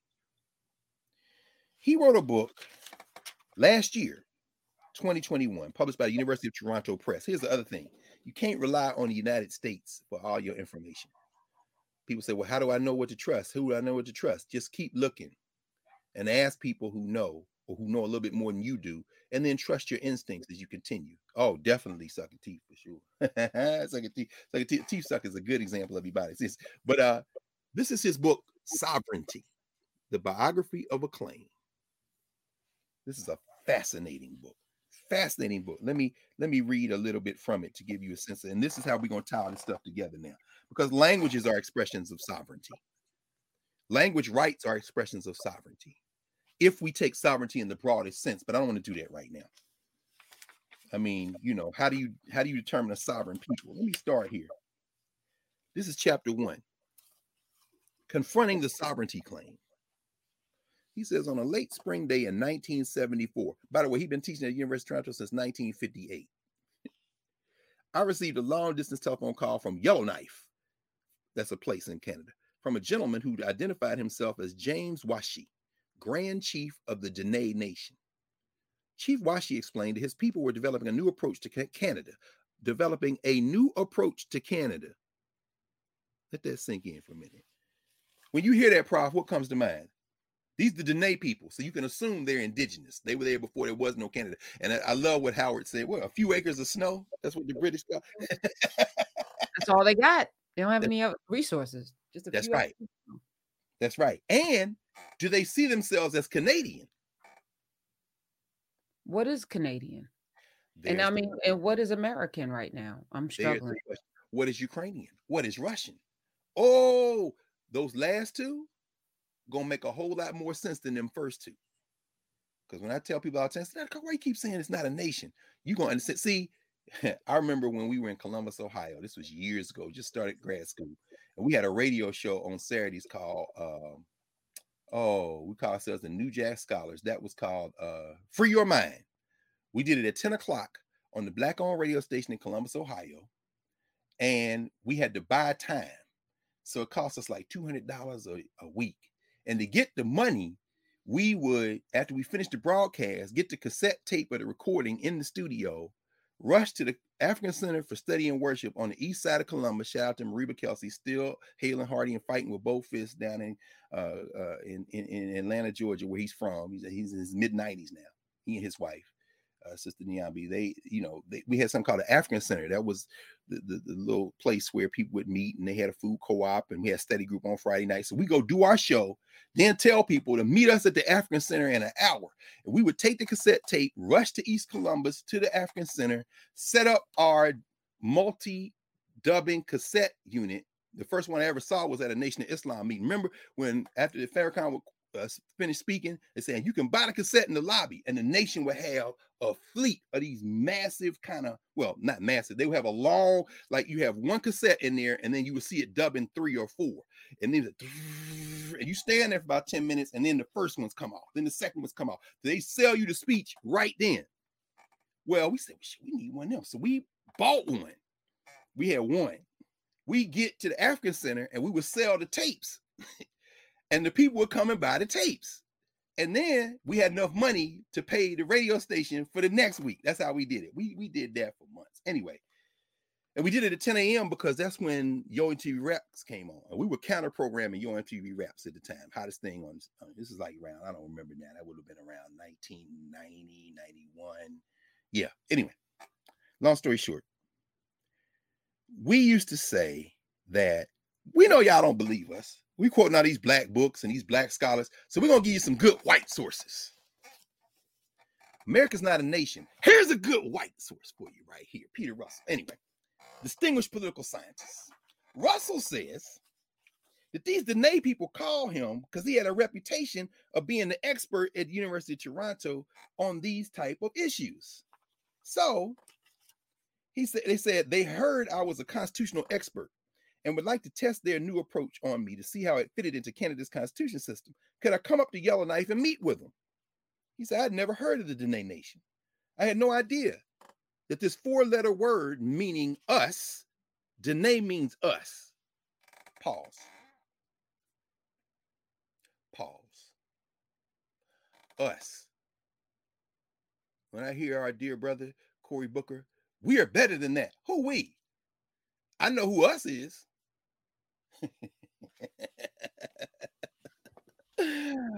us and hear from the Jesus Christ that the word is us. I know who us, us I know who us listening to them is. I don't know who we are though. Because you stand up in the Senate and these white boys over here looking at you like there was a time when I could have had you lynched. Now you they can't quite say it out their mouth yet. Hold on to 2022 and four elections. But right now they just thinking it. Well, some of them are. Some of them out here actually wilding because they know this nod, nod, wink, wink. Because the same way they ain't stopped Vladimir Putin from rolling his tanks into Ukraine a couple of days ago, or in 2014 invading and taking Crimea, Dane stopped Kyle Rittenhouse ass from killing in white on white crimes. So in other words, please understand when you say we, I don't know who you're talking about. Please be specific. So the word Dene means us, us in the Athabascan languages. He said, not only that, I didn't know that, but while I've been teaching the political science at the University of Toronto since 1958 and have become the department's professor for what we offered on all things constitutional, the words Indian, Metis, Inuit, Native peoples, Aboriginal peoples, and Indigenous peoples had never crossed my lips in 15 years of lecturing nor had any of the texts I drew upon to prepare my lectures in Canadian government and politics included any content on peoples indigenous to the Canadian territory. But I was intrigued by the chief's call, so he went. Now, watch this. Now, he's going to meet with these people. Watch this. I'm just going to read a little bit more. The six Dene leaders waiting for me in the room got right down to business. The only woman in the group began the questioning. She said there were two questions they would like to put to me. Now you just asked, what is a Canadian? What is an American, right? She said, the first she said was, quote, what is sovereignty? End quote. And the second was, punchline, quote, how did the queen get it over us?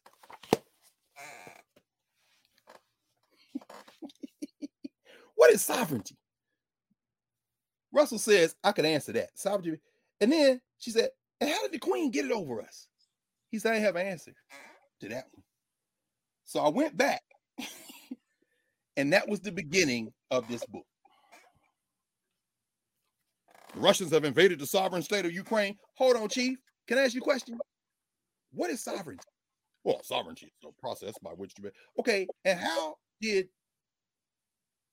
what's the argument that Putin is making that he has it over those two breakaway states? And why is he bombing Kiev now?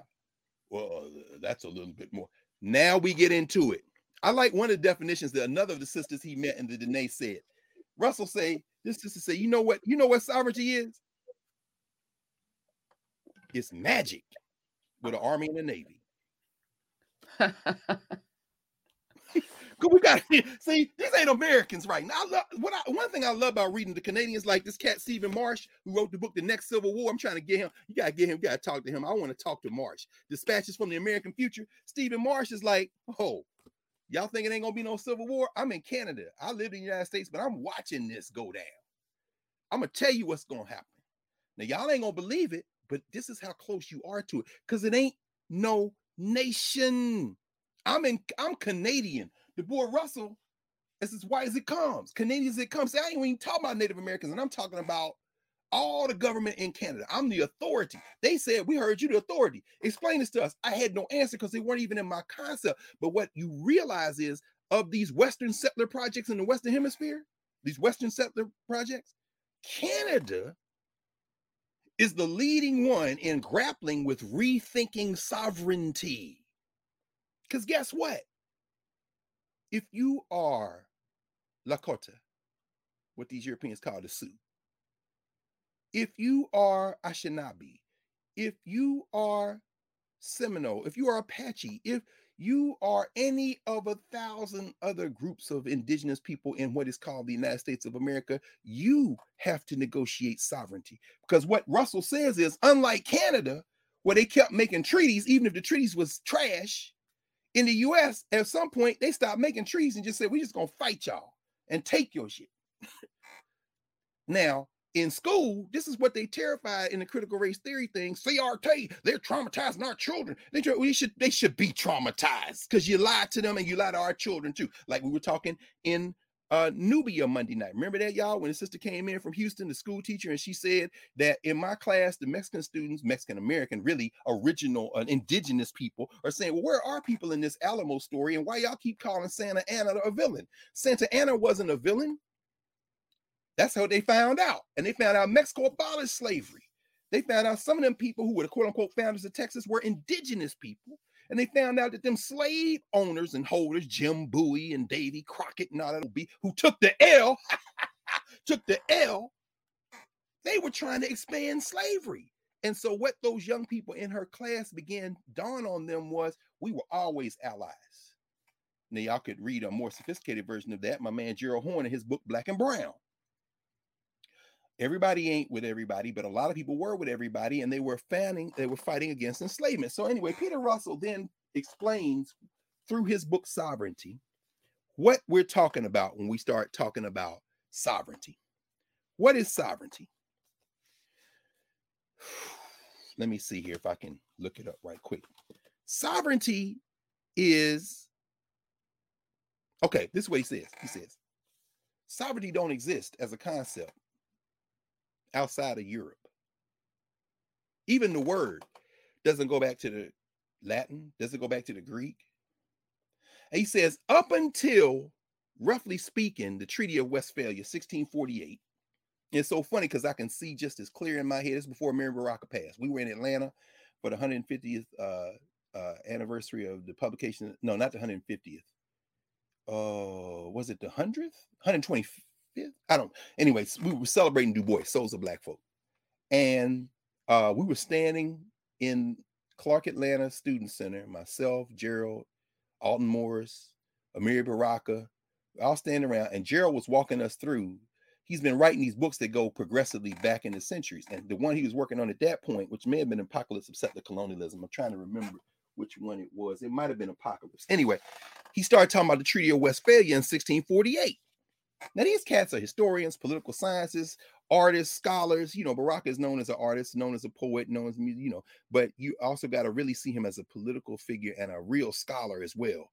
Um, you know, African studies in my case, law, you know, Gerald, Gerald was a practicing lawyer. So I mean, he's walking us through his theory of state formation, which is not at all controversial. And the reason I say I can see it as clear as day is because that's the type of conversations we have to have. They can't be tethered to these settlers, descendants of settlers who have another agenda. We've got to do some serious thinking. And one of the reasons why I'm so grateful to you, and we're also grateful because with Knarrative in Knubia, we can do that collective thinking. Everybody bring their brick, meaning everybody bring their experience, everybody bring their talent, and together we build. Now, I'm mentioning all that because Russell takes it back to the Treaty of Westphalia in 1648. And in a whole chapter, I think that's chapter three. Yeah, chapter three, Westphalia, the state gets it. After chapter two, emperor and pope fight for it. Meaning what? He's saying before Westphalia, the concept of sovereignty really, and here, here, here's I'm gonna give you a simple definition of sovereignty rather than read his definition. Sovereignty is the is the obligation to comply with the laws and the commands of the sovereign authority. That's all it is. So, Professor Hunter, in the Hunter household you were growing up, who was the sovereign authority? My father. Okay. What was your obligation to comply? If you didn't comply, what could happen? Oh, the consequences. Well, he had a demerit system, which was uh, quite interesting. Yes. So about that, please. Yeah. Um, so uh, yeah, because I was a mischievous child and uh, mm-hmm. very mm-hmm. talkative and needed improvement in behavior quite frequently. So uh, he had a three demerit system, you know, like three strike rule. So if I got, uh, you know, my report card was bad, one market period, that was a demerit. If they, you know, if the teacher sent a note home, that was a demerit. You know, if I, um, you know, got into an argument, you know, with my mother, probably, you know, I would get a demerit. And after the third demerit, I would get my ass whooped. Wow. Yeah. Escalating so consequences. Yeah. So I only got I only got my ass whooped once. That's brilliant. yeah, only once. You know, I you know I had to test it. I had to test it. You know, I had to test it. Of and course. Then, uh, yeah, and then after that, you know, I figured out how to do all of the things I wanted to do and not get a demerit. But yeah, he had a That's demerit system. That's yeah. brilliant. That's brilliant. Now, of course, another way of describing the demerit system would be the little three letter word law. That's all laws are. This is what Russell is saying.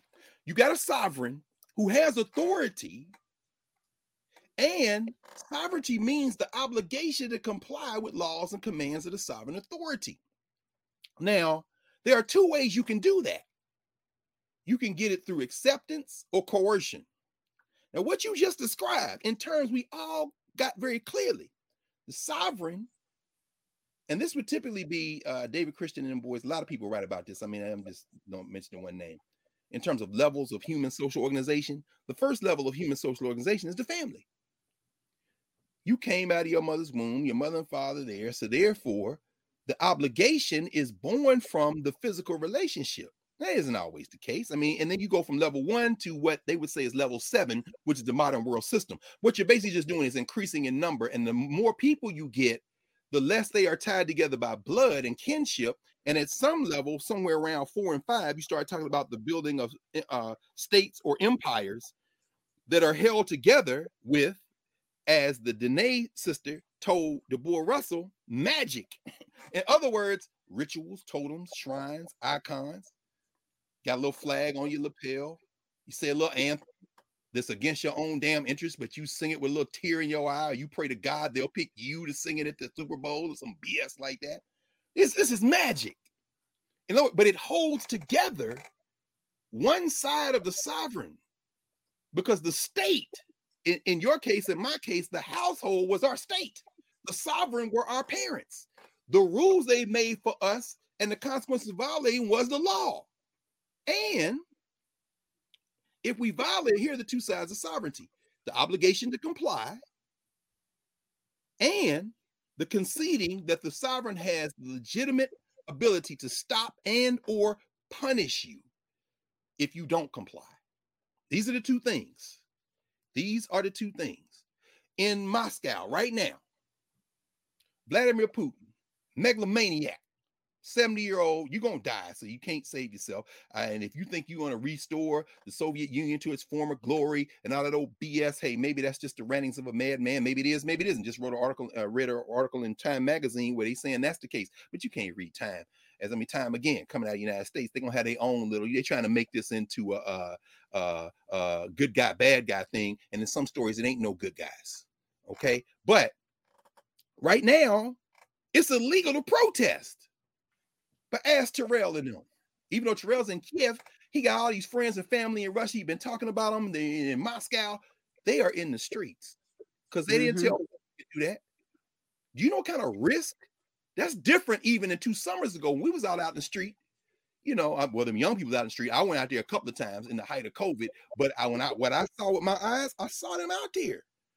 But guess what?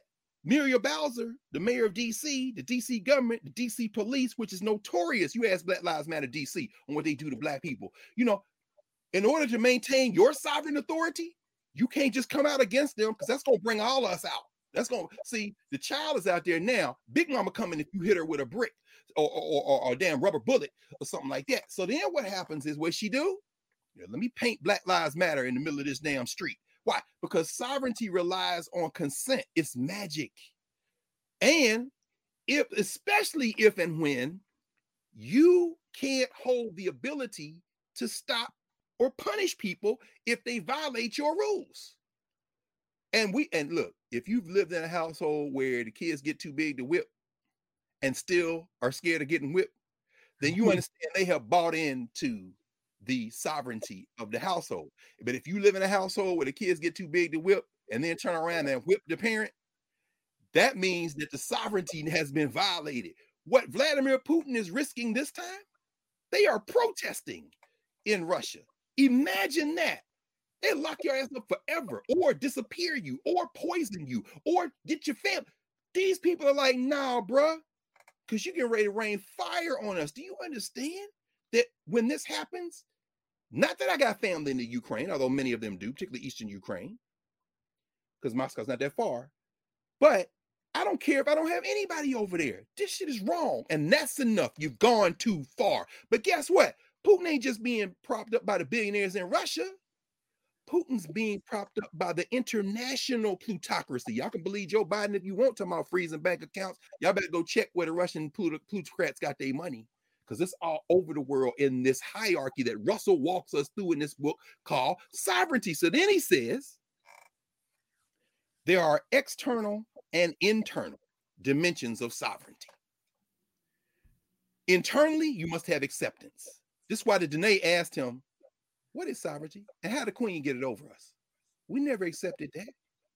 Just every lie they ever told in a treaty. Because see, what you do is you come in a place, you do like, and he writes about uh going, you know, he goes to Australia and the cat is standing on the uh on the mountain. He's looking around. He says, See, this is what happened when Captain Cook came down here and looked and said, I claim everything that I can see and beyond for England. Magic.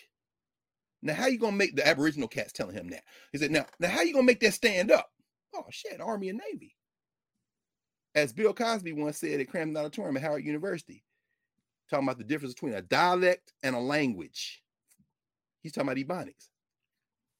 And yeah, I'm quoting Bill Cosby on this, uh, on this what he said, because it's accurate. Cosby said this. You know what a dialect is?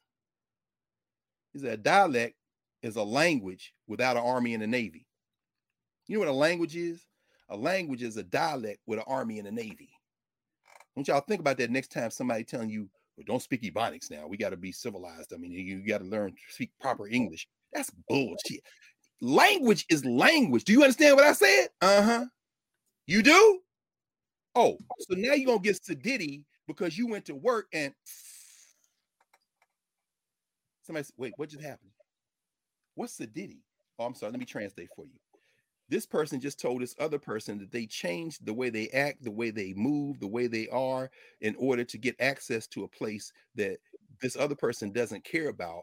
And then by sucking the teeth, that first person said to the second person that I am now not only rejecting the premise, I am on the verge of rejecting you because you full of shit. You got all that from that? Yeah, because I speak Ebonics. You don't speak Ebonics? No. Why? Because Ebonics didn't have an army and a navy. Y'all staying in England. You know, this is what Cosby is saying. So I'm saying that to say this acceptance is the first element of sovereignty.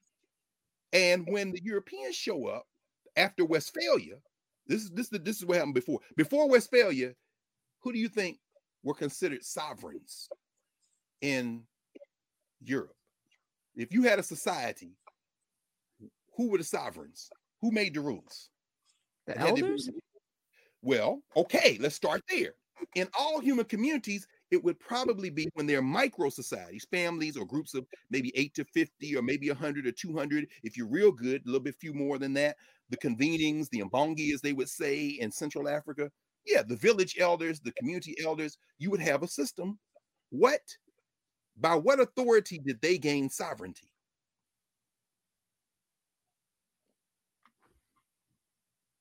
Age, experience, and depending on your ways of knowing, is divine.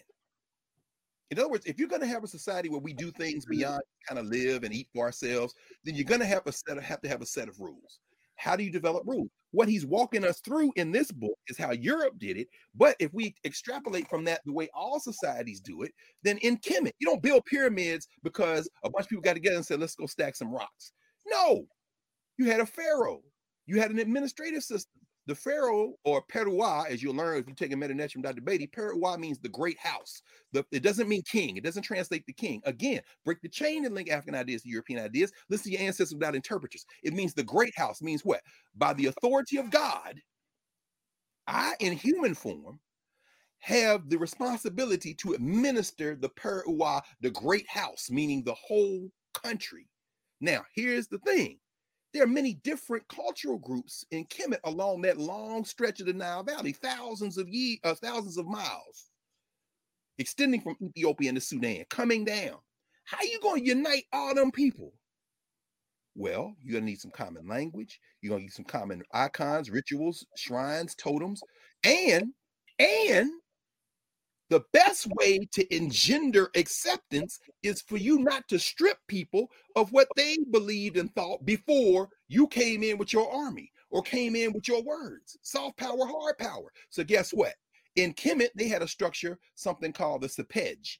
Uh, translates in English, often use the word nomes, meaning what? Territories where in that territory, the chief concept of God, nature that we use here, that nature here is going to be uh Wajet. Or this netcher here is going to be uh uh Heru. Or this netcher here, in other words, wherever, depending on where you go, this is going to be the chief one. But when you get to the Giza, uh, uh, the Saqqara Plateau or the Giza Plateau, and you see the tombs and temples uh, in in in in um the shrine cities like uh Epet Isut, uh Luxor, Southern Epet, You'll see Thebes and Luxor, as the Greeks would call them. You'll see all of the manifestations of God lined up in a judgment scene. After you die, you got to go past all of them. It would be almost like saying, when you die, your physical body ends, your spirit goes on. you talk about the different forms of spirituality. You stand before the judge. They got the scale there. Mahat and Jehudi are there. You see Waset, Aset, and Nebhet, Isis and, and Nephthys standing with a brother uh, and her husband, I Aset, Asar, and he's sitting there on the thing, and they they they stand there looking at you, and you got to testify to everything you did in your life. I have not uh robbed people, I have fed the hungry, all this kind of thing. But before you do it, every time you say something, you say the name of one of those sepet netchers. Meaning what? It would almost be like saying right now, we came and said, when you make transition, you got to stand up before God and say, Hail, Mississippi. I have not cheated people. Hail, New Jersey. I have not. In other words, that's a true union. You can't say that in the United States. Why? Because it ain't no true union. And He's saying, God, we trust. What God you talking about? Because I promise you, I ain't praying to what you praying to. I promise you that. But at any rate, you know, now we might you might think I am, but you you a real fool. And an old Ethiopian proverb is that when the emperor rides by, the peasant bows and slowly farts. Meaning what? See, sovereignty is maintained either by consent or force. I'm scared of that army. People say, well, you know, black people are patriotic. No, black people know you got the guns. Read Martin Luther King. He said, you know why I'm worried about black power? I believe in black power, black pride, and all that, but I know we can't win no war. They got too many guns. I'm not violent. I am not going to fight either way with violence. I'm not going to do that. But for those of you who will, I'm telling you tactically, it's it's it's imprudent right now. You can't you can't you can't do it. He's making that argument. We're going to read that together. Anyway, let me let me keep going. So another element of internal sovereignty is if you reject it, if you resist, you are adversely impacted if you re- if you reject it. So, for example, the water protectors. Remember that a couple of years ago when everybody showed up to stop that pipeline, that oil pipeline. Oh, what's the name of the place? I just blanked. Uh, mm-mm-mm, Lakota. It'll come to me in a minute.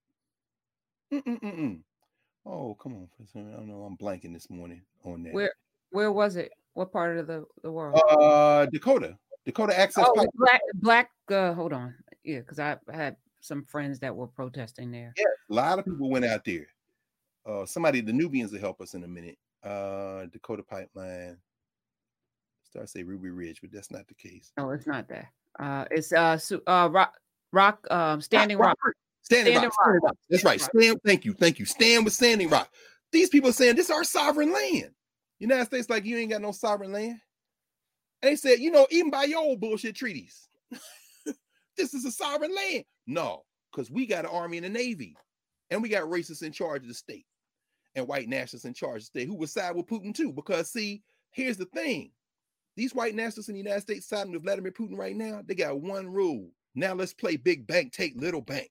We would treat you the same way Putin is treating the Ukrainians because the way he look at them is the way we look at you. We're together on that. We have a deep and abiding, nurturing, warming hatred for you. I don't share nothing in common with young Josh Hawley, except we came out of our mother's wombs on the same continent. And if you think that you can use these jacked up ass laws in the sovereign state known as United States of America to continue to keep us in here, here's what you're about to find out, bruh. Here's what you're about to find out because increasingly in this country, you're going to find that people are going to be unafraid of the consequences the more you abuse them. And so, with Putin, for example, running into Ukraine after a series of uh, of ridiculous things, because as I said before, and I'll tie this together right quick. From 1922 to 1991, the Ukraine was part of Soviet Socialist republics. The Soviet Union dissolved in December 1991. Around that same time, actually the year before, uh, Ukraine declared sovereignty. In 91, they declared independence. And what you see is there's been a fight ever since in some ways or the other, because you got a lot of Russians who are there, who were stationed there. These are the ones who say they're now in this quasi-independent public republics. Um, the, the place is three quarters Ukrainian, but then the, the United States, not the United States, again, sovereignty being very important in this. Oh, I, I, well, I'll come back to that in a second. I'm just going to finish this point on Ukraine and keep going. There was an attempt to establish Russia friendly governments. That was the guy they ran out in 2014.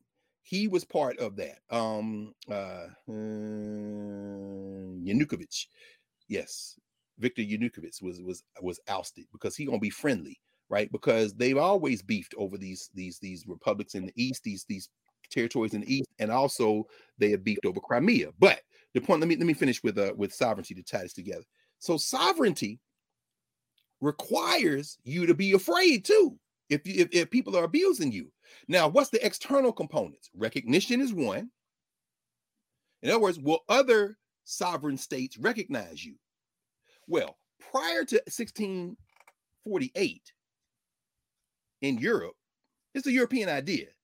Were there other, were, was the world organized by societies? Absolutely. Absolutely. Were those societies perfect? Absolutely not. You had kings, you had village elders and queens, you had monarchs, you had different forms of organization. The Egyptian ain't the only form of organization. In, in, in Greece, they had the city states, you know, the Athenian city states, you know, and then they fight each other, Athens versus Sparta. Some of y'all watched that 300 stuff, and you know, I watched it too, but I don't believe that's me. I mean, see, it's the difference. You got to stop projecting yourself onto these fools because because some places in the world straight violence. Then you got, you know, uh religious extremists like Mel Gibson putting his money behind something like apocalypto, like he gonna tell the story of what was happening in indigenous America, like somebody supposed to believe that shit. Now quit making these people cosplay Europeans because one thing is for absolute sure, whatever else was going on around the world, whether it be it be called China now, whether it be the Azteca or the Inca, whether it be uh the Mayans, wherever you go, anywhere in Africa, one thing is for absolute sure in Western Eurasia, what we call Europe, that backwater, when we read what Howard French wrote about it in Born in Blackness, they was fighting over Christianity. Remember the Holy Roman Empire, Charlemagne and all them? Remember how, I mean, these cats is always rolling on each other. That's what they do. Westphalia, according to Peter Russell and others, but I love Peter Russell's book because it's very new and it help you walk through it. It's a short book. I encourage y'all, if you want to get about 170 pages, what, what Russell walks through in chapter three is they came together in Germany, Westphalia, to try to squash the beef. And that's when they moved from God as the source of sovereign authority to the state. More or less. Because remember, this is after the Protestant Revolution. The Protestants breaking from the Catholics. And remember, Henry VIII them broke with the Church of England, the Anglican Church, from the Pope. I mean, the idea is God gave me the right. Now, last I checked, there there aren't any pharaohs in Egypt anymore. I don't think. No, they're not. Mm. But England still got a queen. Y'all better stop putting smoke on other people, and then your shit don't stink because what they also introduced, particularly with settler colonialism, is a is the C word. The C word. Civilization. In other words, once they work out how they're going to deal with sovereignty so they don't stop, they can stop killing each other. And last I checked, it really didn't work.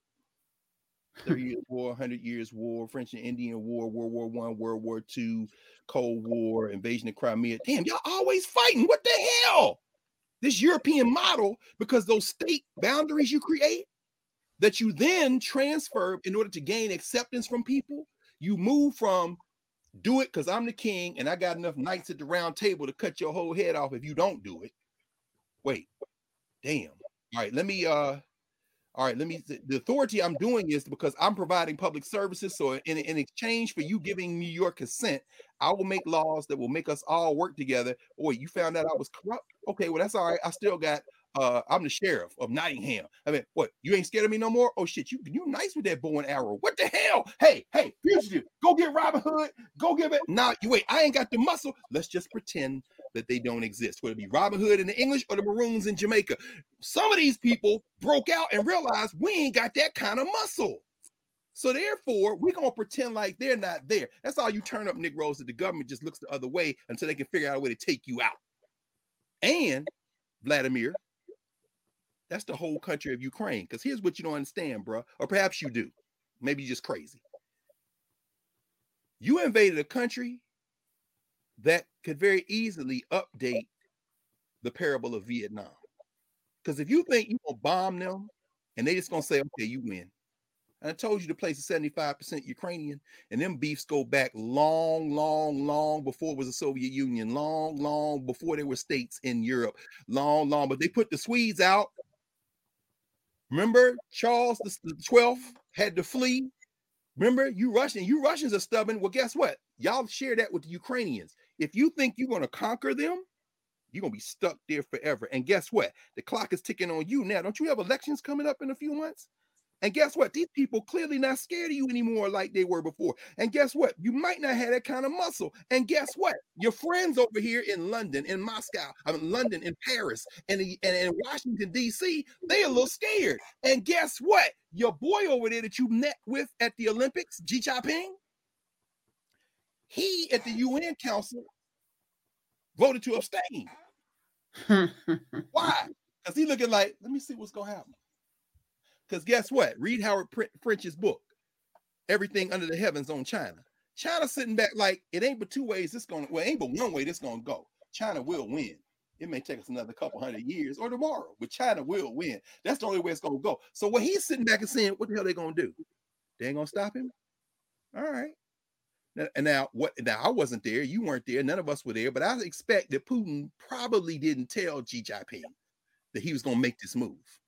And then again, if Putin is really crazy, maybe one of them worms in the bottom of some of them drinks he drank and ate his brain in the last couple of weeks and he just went full on crazy. But we don't know. But what we do know is this when he gets away with this, because guess what? The thing about sovereignty in the contemporary world, which is why I said they can do something now that they couldn't do 100 years ago or 200 years ago or 1,000 years ago, is they got nuclear weapons now. So guess what? They was bombing around Chernobyl, scared shot of me. I'm like, oh my God, you talk about a cloud that would just man, we, we all be dead just if they let loose that nuclear waste. Well, if they drop a bomb, nobody's going to survive. And so, very interesting. Very interesting because what I'm trying to make is this. You eh, eh, Xi Jinping and them looking at China, he's looking like because Xi Jinping go, man, this dude now I'm sorry, what am I saying? G. Yeah, yeah, President Xi, XI. What Xi is saying now is, and, the and the Chinese, they're turning inward. They have begun a long turn inward, and and part of that strategy is, you know, this is a, it's Chinese business, Chinese culture, Chinese foundation, and guess what? If you think that Russia got a claim on them two quote unquote rogue uh, states, so-called states that Ukraine doesn't recognize and the world doesn't recognize a key element of sovereignty, but that Russia is now in. If you think that Russia's got to change a uh, uh, claim on Crimea, which they took in 2014, and the world community, so to speak, doesn't recognize, don't matter. You think they got to change? You, you think they got a claim on them two places? Go to the map and find a little place called Taiwan. You better watch China. Because guess who else abstained? India. Ooh.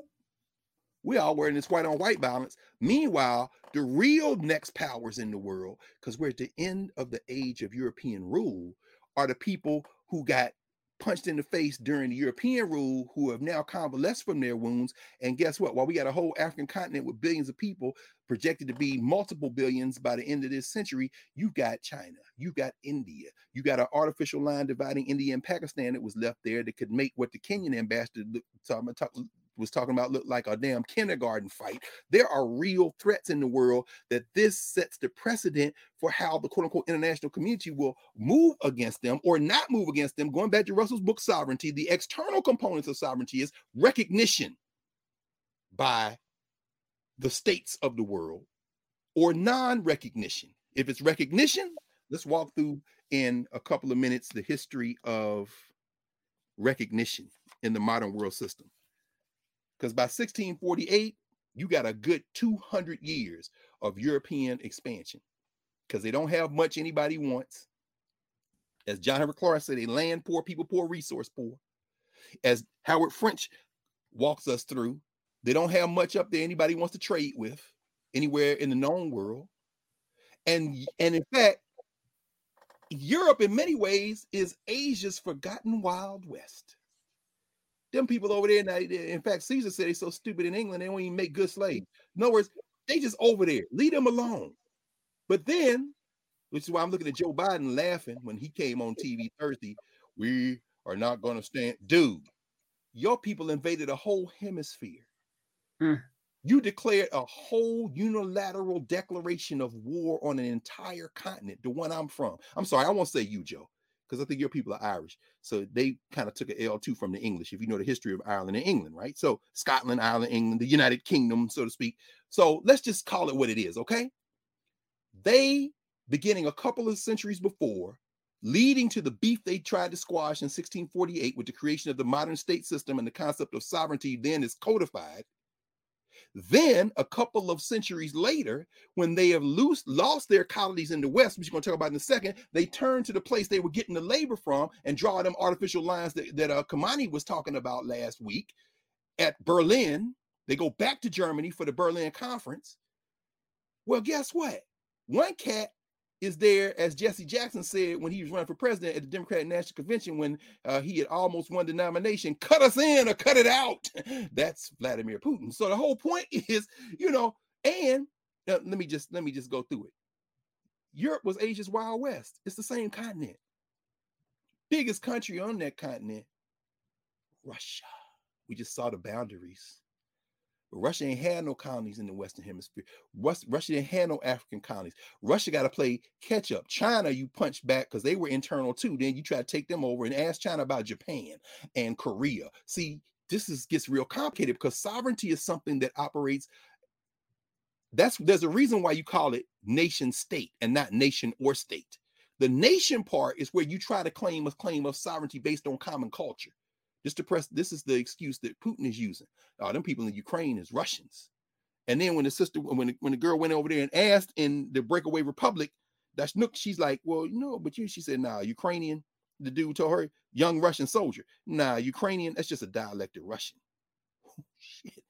These people think all the Ukrainians is rogue Russians, but but that's the nation part. And then that's why I say United States not a nation. Really? What's the common language? English. Really? Then how can you pay uh, at Taco Bell with pesos close to the Mexican border in Texas? How come many people in the United States don't speak English at all? And it's cool. How come there is no official language? In the Ukraine a few years ago, they tried, they made Ukrainian the official language. When they had the puppet guy come in that they put out in 2014, he tried to uh to to revoke that and they revolted against him. And what they did do, however, over the last 20 years is they wrote into the Ukrainian constitution that the language of the people in whatever region you're in, that language can be the controlling language when you do business in. So, of course, that allows those quote unquote breakaway republics to say, we don't speak Ukrainian here. The other thing is, Ukraine is not a federal state. That's important. In other words, they don't have states like Nigeria or the United States. It is a country that is seen as unified, sees itself as unified. That's going to make it even more difficult because what Russell says is one of the solutions, he says, to the problem of sovereignty in the 21st century and beyond, because what Russell concludes in this book is that sovereignty is going to get the species killed in its current form. Because sovereignty, he, he in fact, he wrote it afterward because he finished this book before COVID, but it came out as after COVID had broken. So he puts an afterword in here talking about, you see what happened with COVID? That's why sovereignty won't work Global warming is a problem. All of this stuff is a problem. You can't face that as countries. You got to have commonality. And when you got white nationalists in the United States stopping trees from getting signed, and by the way, let me just drop in five minutes on Ketanji Brown Jackson, who of course was nominated to the Supreme Court. It's not going to change the uh, the uh, the composition of the Supreme Court, but I'm going to mention her here because when she gets confirmed, and we expect she will get confirmed because some same rules that Mitch McConnell broke to break the filibuster to get his illegitimate judges on the court. The Democrats can now use that, which means, hey, Joe, Joe, coal miner, cosplay coal miner, hey, Tony Loon in Arizona, Sinema. Y'all better not show y'all ass. we got something for you. You understand? And this ain't no idle threat. There's a lot of ways to take people. I'm talking about electoral politics. I'm talking about organizing. And guess what? Uh, the three that voted for her when she was confirmed to the DC Circuit, Court of Appeals for the DC Circuit, that would be Lindsey Graham out of South Carolina and Susan, I'm concerned, Collins out of Maine and Lisa Murkowski out of Russia adjacent uh, Alaska. Don't y'all get scared now. Because anyway, my point is this once she's on there, it's still going to be 6 3. And guess what's coming before the court? This summer. No, actually, I think next week they're going to hear arguments, uh, coal companies and white nationalist led states, meaning the attorney general, attorneys general of these white nationalist led states, uh, are suing to curb the EPA, Environmental Protection Agency, uh, for having its authority to tackle climate change. So Joe Biden's talking about we're gonna we gonna get these greenhouse gases. These white nationalists like you ain't getting shit. The man paid me to come to Congress and stop you. Well, what Russell is saying is, see, that's where sovereignty gonna get us all killed. Because one of the major resources in Ukraine is coal, black coal and brown coal. Brown coal, the worst kind of coal. But guess what? The court accepted the case, even though the Environmental Protection Agency under Joe Biden hasn't even proposed a plan yet to cut greenhouse emissions. In other words, these white nationalists are not waiting. They're going to run a Boston, the abortion case. The Mississippi abortion case is before them. They got a gun case right now, Second Amendment case out of New York, one of eight states with laws that the National Rifle Association says prevent most people from legally carrying a handgun in public. You know what they want to do now? You buy a gun, just walk up and down in lower Manhattan or wherever the hell, Harlem, whatever, with it on your hip, yo. You think it's going to be bad now? Immigration. Biden people trying to stop this previous policy that requires as- asylum applicants to remain in Mexico. Well, they suing for that too. School tuition. They argued back in December that you should be able to take our tax money and give it to private religious schools. There's an establishment clause in the United States Constitution, but that don't mean nothing. Do you know what it means? It means I can count. I got six, you got three. I don't care if one of them's name's Ketanji. They got, oh man, this latest one, huh, they had a web designer. This was this week. I want to say it was this week. Was it this week or last week? The Supreme Court agreed to sit. They got a guy in Colorado. Remember uh, Hobby Lobby where the guy didn't want to make the cake for the gay couple? They got a web designer now says I'm not giving services to same-sex marriages, so I ain't posting nothing on my. I'm not going to help you build a website announcing your your wedding. I think Hobby Lobby was birth control to employees. Was that there was a there was a cake? There You're was right. another the case with the cake. That was right. different. That's right. That's exactly right. I couldn't read. That's that's that's that's exactly right. What binds all those cases together? Thank you, thank you, Professor. What binds all those cases together is the First Amendment. That was John Roberts' tactic. First Amendment is how he got uh, Citizens United, you know, on the speech decided. But now they're going after you know religion and all that. But I'm saying all that in terms of Ketanji Brown Jackson, she'll get confirmed. She'll be on the court. It'll still be six three. Uh, and you know, I got into a whole back and forth with my friend Jared Ball and them and folks at Black Power Media about whether we should vote or not. I'm very clear. Yeah, we should vote. Why? Because in 2022, in 2022, this year, if the White Nationalist Party takes over the federal legislature and then takes the White House, you can forget about any more judges. And if you think Handmaid's Tale was just fiction, they got a handmaid on the court now. Her name is Amy Coney Barrett And I'm thinking that the next person, just like everybody in the legal community, court watchers kind of thought it was going to be Ketanji Brown Jackson, and we've been saying that for a very long time. Well, I would think that the next person to come off the court gonna be that white-haired Clarence Thomas.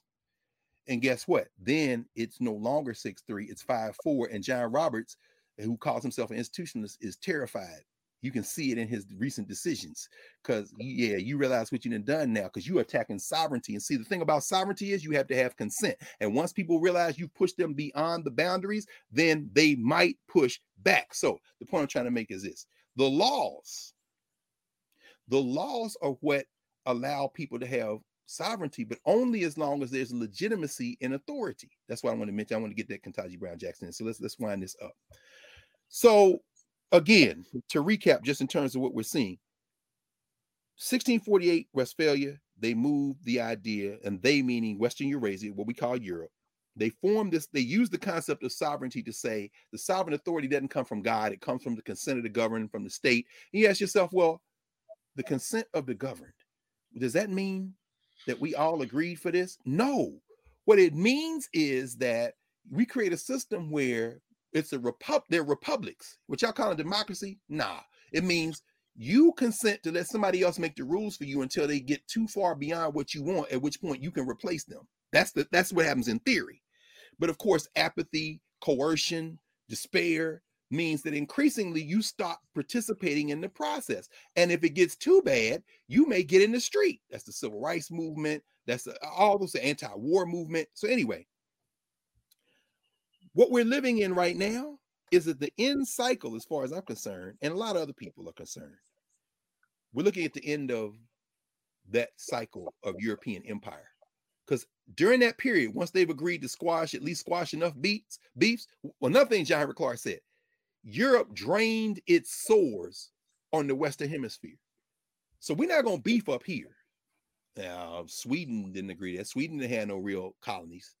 You know, Russia didn't agree to that. That's why you see them beefing in the 18th century. But while they're doing that, the center of empire moves from Lisbon, Portugal, and Seville, Spain, to Paris, France. Then they had a French Revolution. Russell writes about that. The French Revolution introduces the second part of the equation. Remember, I said state and nation, nation state. The French Revolution asserts that we have a common culture, liberté, equalite, fraternité. The French people, huh? the French, the French who have been invaded by the Gauls before. I'm sorry, the Gauls who have been invaded by the Franks. That's why they call it France. But this is before. This is before you get this whole notion of squashing these sovereign uh, state beefs with this whole notion of the source of authority. The French Revolution, which is why they worship it so much. The French Revolution argues that there are national identities, and the French people exist as a people. The French believe that to this day. You got uh, Macron running around last couple of days. Uh, uh, Vladimir Putin uh, wants to reestablish uh, the age of empire. Dude, you know how many African presidents you took out? Do you know you, you, we just they just put your ass out of Mali? You ain't nothing but an empire builder, you punk. Why the Haitians kept paying y'all money? Get out of here. Macron. Well, I'm sorry, I shouldn't say that because most people who don't know the history think, well, it's good. He said he's right. He's right. Y'all better stop watching white and commercial media because in some stories it ain't no good guys. Macron ain't no good guy. Ask anybody who been under the, the boot of, of France, either in Africa, in the Caribbean, or in the streets of Paris. everybody who they call not an immigrant, not French, because French culture, going back to the Haitian Revolution, I'm sorry, to the French Revolution, I got ahead of myself because there are three revolutions that take place during that period. One is the French Revolution, elevating the concept of the, of the nation. Another is Great Britain about to lose its 13 colonies in North America and retreat to Canada or leave North America altogether. That would be called the so called American Revolution. And the one that concerns us most is when the Haitians the Yoruba and the Igbo and the Congo and all them different people who have now beaten themselves into a concept of blackness called Haitian and put together a way of knowing in Vodun that will build a national identity. When they hear what their uh, oppressors and tormentors in France are doing, they say us too. That's what we went over when we talk about CLR James, the Black Jacobins. They say, okay, us too. And we got our own culture. And the French is like, no, nah, we don't mean you. we're gonna put you down. And the, and the Haitians was like, here, come, let's dance. So now y'all got Toussaint because Toussaint thought y'all actually meant what you said. When he died in prison, Jean-Jacques Dessalines was like, "Hey, yeah, come on, you that won't happen again." And you've been punishing Haiti ever since. So don't y'all fix y'all now start talking about Putin and what he did or didn't do. Y'all got more blood in your hands than Vladimir Putin could have, and he killed everybody in Ukraine. We hope nobody else loses their life. So the power goes from, as I said, Lisbon, Seville, shifts for a moment to, to Paris for a while the Dutch try to hone in on it, but they ain't got enough people to run the game, just like the Swedes didn't have enough people to maintain their huge empire in Northern Europe.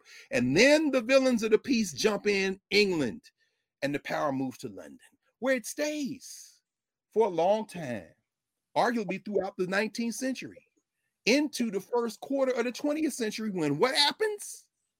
Hey, cut us in or cut it out. Who? Russia? Shit. Hey man, what what we gonna do with them? But they got an army, they got a hold out. They're the biggest ass country, and they got millions of people. Man. They overthrew the czar. Wait, what is this? What is this communist socialism? What who is V.I. Lenin, man? I Marx. Yeah, we read Marx. Marx lived in London, lived down the street. He wrote that book in the uh, British. Wait, wait, they got guns? Guess who else wants to be cut in? Where they had a meeting in Westphalia? Where they had a meeting in Berlin? The Germans. Gil Scott Heron using Ebonics what he called a ghetto code, dot dot did it, dot dot dash means damned if I know. In his song, dot dot did it, dot dot gash, he said, It's looking like Europe in 38. Did they move to stop Hitler before it was too late? Dot dot did it, dot dot dash. Now, some of y'all who are slaves to the National Football League watching football games, you know when the quarterback makes a call and the defensive line rushes him, they call that the blitz. That's because of Blitzkrieg, Lightning War. That's when Hitler rolled into Czechoslovakia in 38. And guess who let him do it? Other states. Russell says sovereignty requires either recognition by the other states or inaction. They didn't act. Gil says it's looking like Europe in 38 that they moved to stop Hitler before it was too late. That that did it, that that dash damned if I know. They didn't stop him. Guess what you get? World War II. I'm sorry, what happened with World War One? They had a World War. Yeah, go back to World War One. Because in World War One, what did the Germans say? Time for us to make some moves, baby.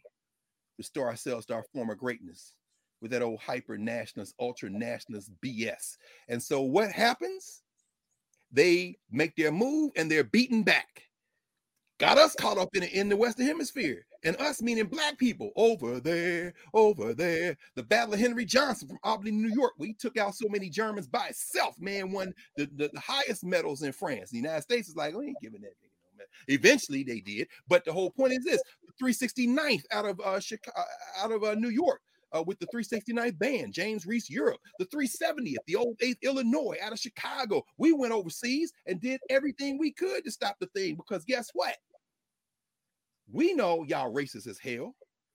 And Josh Hawley and and and and and and and, and, and Mitch McConnell and all of them their intellectual, cultural, social grandparent, great grandparents, when black people came back from winning that war, tried to lynch us in our uniforms. 1919, so many people fighting and dying. They call it the Red Summer, James Weldon Johnson said. So when the thing ramped up again after Hitler, who made them sign a treaty in Paris in the same railroad car where the Germans signed the Treaty of Versailles surrender.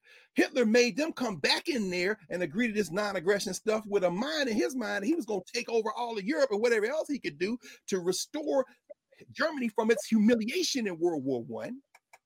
We see what Putin is because we've been watching this whole shit go down.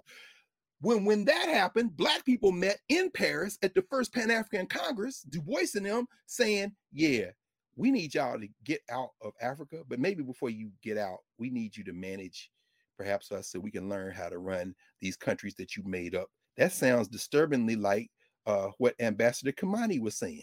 I mean, it's terrible because the black elites don't always get it. Some of this stuff is going to have to be done by breaking the contract with Europe. Anyway, let me wind this to a close. So after World War II, guess what? Europe has punched itself out. Moscow wants to be the next center. Go further east, because they got a border with them, China.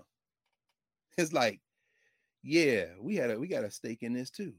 We didn't like Japan anyway because they tried to take us over. Imagine Japan taking over China. Well, there was a time. We got to go back and look at that. In fact, Japan was like, shit, we're going to take over everybody. Go back to the late 19th century when the Japanese defeated the Russians. That's a whole nother conversation. In fact, you read Gerald's book, Gerald Horne's book, Race War, he'll walk you through that. All this stuff is going on. But what happens after World War II? All of those places that were former colonies they see their chance to break through. They have a fifth Pan African Congress in Manchester, England. The Africans get together. 10 years later, in 1955, they meet in Indonesia. I was talking with my students on Thursday about this. One of our one of my students, I love it when you have black students together in the same room.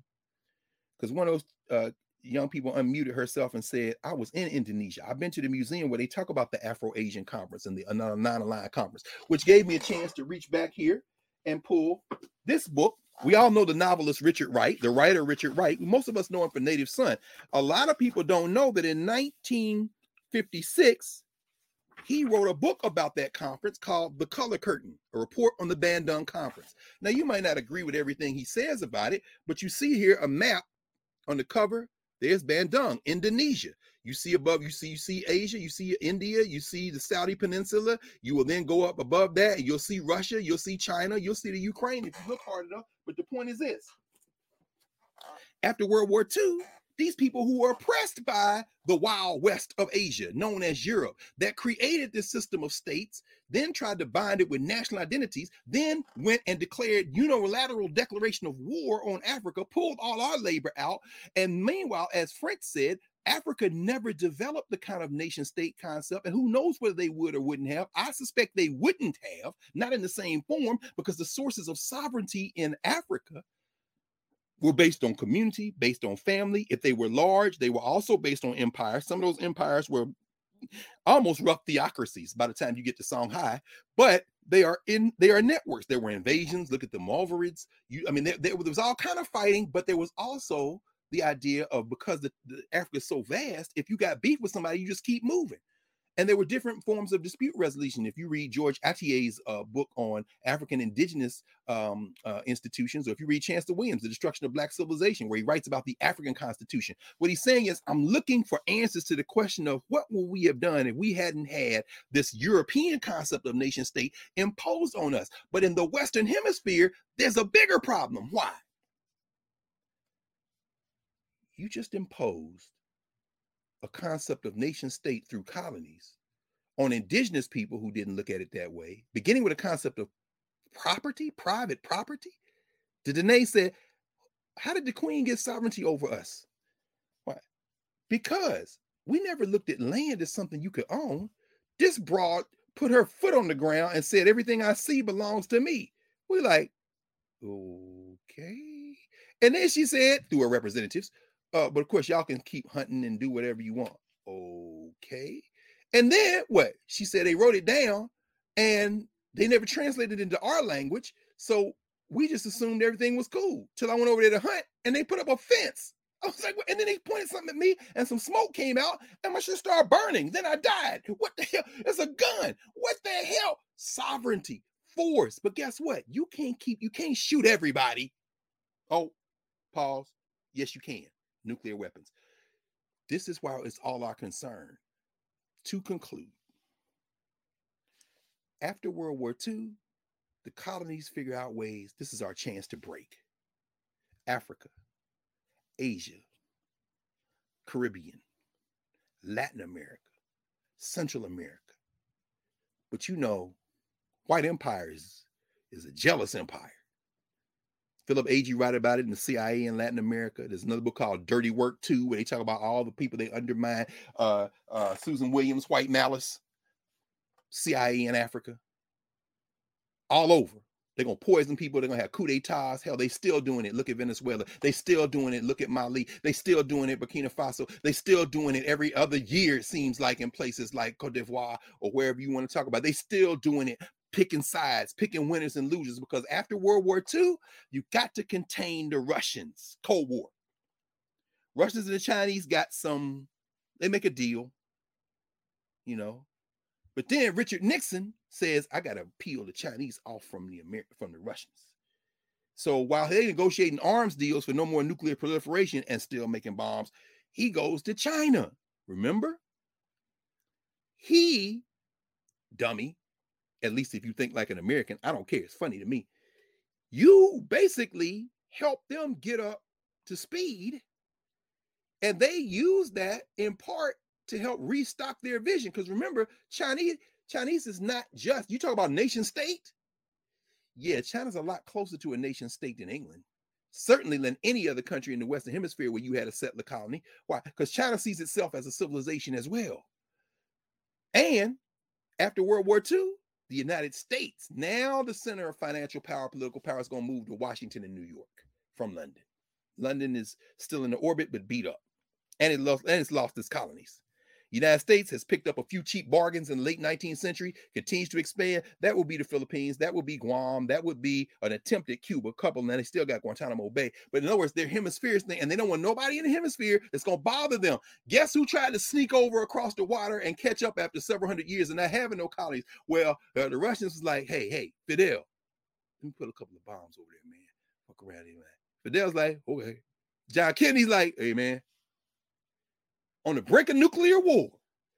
And we up in this country talking about we, we, the only we is if the bomb blow up, it don't know the difference between anybody, so we all gonna die. But y'all quit caping like, yeah, sometimes you gotta cape for somebody to stop nuclear war, but there is no national we, because that same Kennedy that got through the Cuban Missile Crisis was the one who, and I'm looking at the book over there by Bryant called The Bystander on civil rights. He gonna do whatever like Lincoln was to keep the Union together. So the United States has a good run. United States run lasts from you know the end of the civil uh civil the end of uh, World War II. They start the United Nations in San Francisco. They're gonna put together a framework, try to manage this in terms of sovereignty, so you can get the consent of people and pretend like everybody voted, like you do at the UN Security Council. The Kenyan ambassador was in there because they got one of the rotating seats, but everybody know that the only people hold weight is the people with the bomb.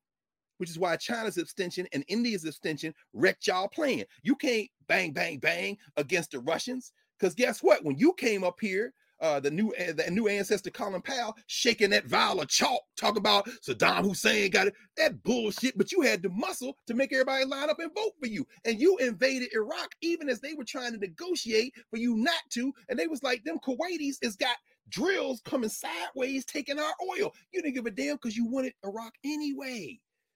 Y'all stop watching the news as if that's that's like WWF wrestling. In some stories, it ain't no good guys. It's not good and evil, or if they're good guys and bad guys, they're operating on a much different level than political figures. And whether Putin is insane or whether or not, no, you got to look at the real interests, which include in this moment following the money. So anyway, the United States had a good run, but that run begins to unravel as early as the 1970s, the energy crisis you know, when the United States invades somebody, it's usually something there they won't don't want to pay for. Another thing John Clarke said: these people had, they said Africa had many things that people wanted and didn't want to pay for. So you look at the oil producing communities, OPEC. Gil Scott Heron again. Gil Scott Heron said in his uh, song "B Movie," the Arabs have bought the first world, uh, bought the third world, and have put a firm down payment on. No, he said they have bought the second world and put a firm down payment on the first. Because guess what? You ain't say nothing to Vladimir Putin or anybody else when they're invade or backing uh, opposing forces in other places like Africa. What happened on the Saudi Peninsula? Y'all talking about guess who else abstained? at the UN Security Council? China, India, UAE. I thought them was your friends. I thought that's why y'all looked the other way when they was over there committing all them atrocities in Yemen and all this uh, U.S. government. What the hell? Oh yeah, well we don't care who you kill as long as the resources keep flowing. They mad at Putin. It's a it's, it's an atrocity. It is an atrocity. This needs to stop. The guy is crazy. His interests are crazy. Hopefully, they're going to do something in Russia to stop this internally as the world turns the other way. But make no mistakes about it. You'd be cool with it if he wasn't messing up your money. Let's be clear because there's a precedent for it. It's called what? The last 500 years. So by the time the United States gets to now, it don't even hold weight like that no more. And those white nationalists who look like just domestic white nationalists, I'm against CRT, look like domestic white nationalists. You're tearing up our country. I'm taking our country back. Those politicians that these fools are lining up for and giving their consent to the sovereignty, they are not doing this to win elections to govern on behalf of the people who are voting for them. They're doing this to maintain the order. And Putin is about to mess up everybody money in that old order. And it's going to be very interesting to see what happens next. We have to, it seems to me, and I'll, I'll, end with, I'll end with this because this is where Russell ends his book, Sovereignty. Russell says the the the uh, the the problems we face as a species now cannot be solved by individual nation states. They can't be survived, they can't be solved in the current framework of sovereignty. They certainly can't be solved with countries like the United States leading, where because it's not a nation, but a state with many different nations in it, it, it continues in its political apparatus, particularly for the white nationalists, to foment racial fear, cultural division as a main as a way to maintain power not recognizing that when the ozone completely burns off just like covid-19 don't recognize race the sun don't recognize who it's cooking it's going to cook us all. So russell says the only hope we have and i'll end with this he doesn't quote this guy but i'm going to quote him and end with well in fact, let me let me do let me do two quotes. The first quote I'll mention is from a book I don't have in hand. The second quote I'll mention is from the book that we are going to read, start reading, not this Monday, but the Monday after. This Monday, by the way, if you go, Reyes has put on the reading. If you're in Knubia from Wadin Shamsu, just a few pages from the end of this book, Ayi Kwei Armah, How Do People Work Collectively? We're modeling it in Knubia. So we're going to take this week as a bit of a palate cleanser after Souls of Black Folk. And before, where do we go from here to consider collective work? We're already doing it, but he writes about it in beautiful prose.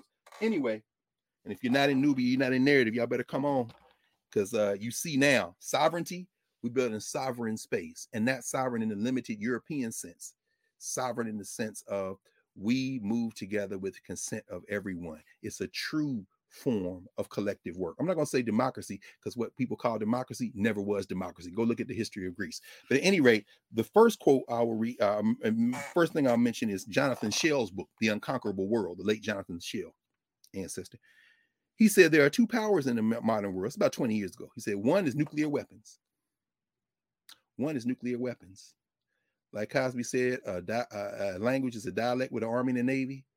Like the sister told uh, Peter Russell, the Donna sister, Dan- sister told, yeah, sovereignty is magic and army and the navy. Well, the ability to threaten somebody in this world right now, since they're all in bed economically and have no problem with that as long as the resources keep flowing. The force element is the weapons, nuclear weapons. But Schell says the other power in the world is the people of the world. So rather than put labels on conflicts, we need to say, did that baby get hurt? Did that old lady get bombed? In fact, did anybody get concrete falling on them in Kiev? This is a crime against humanity. That's the first thing. So it all needs to stop. War is not the answer and I will protest against war. We will move against war. And you ain't got the muscle that you had in the 50s when you took Du Bois's passport and Paul Robeson and S.E. Robeson and all them stuff, and you had them hauling Jackie Robinson and them before the House Un-American Activities Committee and Langston Hughes before the committee and trying to and Bobby Kennedy, you on the damn Senate committee as a lawyer. Ain't no good guys in this. But what y'all gonna stop doing is wielding this trap lie of nation state and sovereignty to keep us silent. You're criminal. You're damn criminal And if we can get a few more Ketanji Brown Jacksons, maybe we can make that law that you don't respect stand up and mean something. But if we can't, we're not going to just say, okay, you win. Them days is over, bruh. And you ain't even got the muscle like that. And I'll end with Martin King. Martin King, chapter seven, The World House.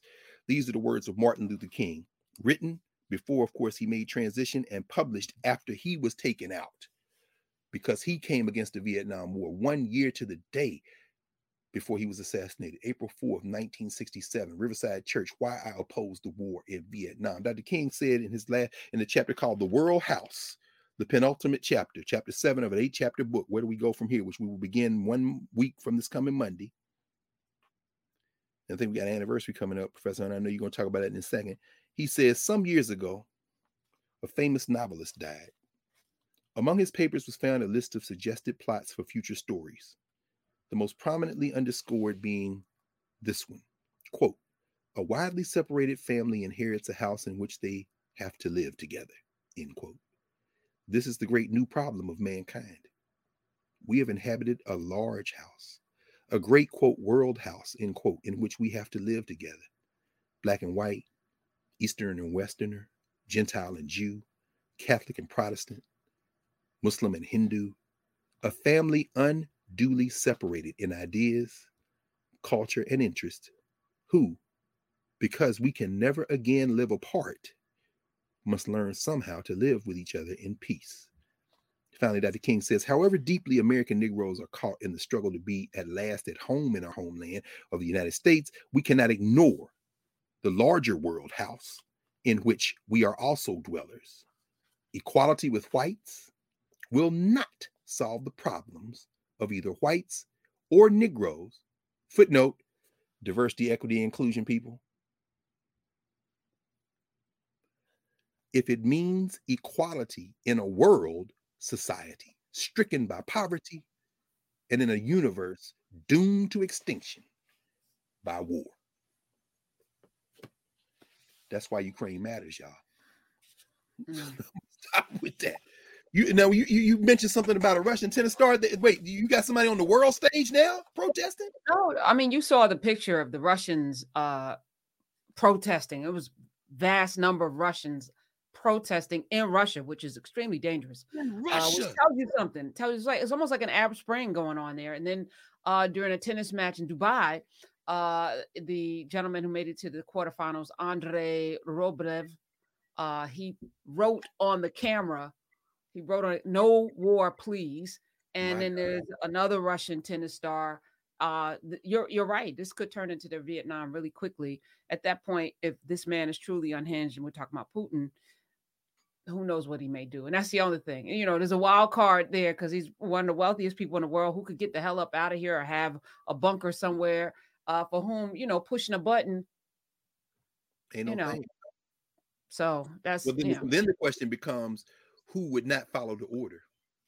See, this mm. is what Dr. Mm. King is saying. Human beings are human beings. I, you got to believe. This is why, and if some of y'all, look, we know y'all be monitoring us. If y'all watching somewhere, in fact, when I'm looking at Terrell, I'm saying, bro, I hope they don't cut off your internet access because he's literally, I'm saying, hey, y'all do the right thing. you know what I'm saying? As Ossie Davis said in the movie, always do the right thing. Don't listen to that madman if he tell you to push that button because nobody survives a nuclear conflict. Uh, no.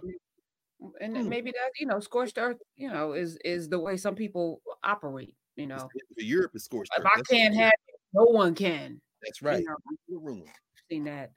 Uh, today, 10 years ago, uh, a young boy, young man, he's a boy, uh, was going to the store to get some Skittles and a drink, uh, coming oh. back oh. home to watch some NBA mm-hmm. and didn't make it home. Uh, was accosted by a nationalist with the last name of Zimmerman, uh, who killed him.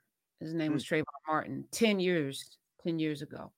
Uh, I just want to spend a moment, you know, to acknowledge that young boy who loved flying planes. Shout out to Barrington, uh, who, who, was one of the uh, uh, he was a pilot who was teaching Trayvon how to fly planes, and to his mama, who will never give up uh, the fight uh, to keep her son's name and what happened to him and all of our psyche. So I'm going to do my part. And she's even run for office uh, in Florida. So shout out to her as well. And this past week, three police officers, three cops who uh, aided and abetted in the murder of George Floyd were convicted. Um, Angie Porter didn't think it would happen. She wasn't sure.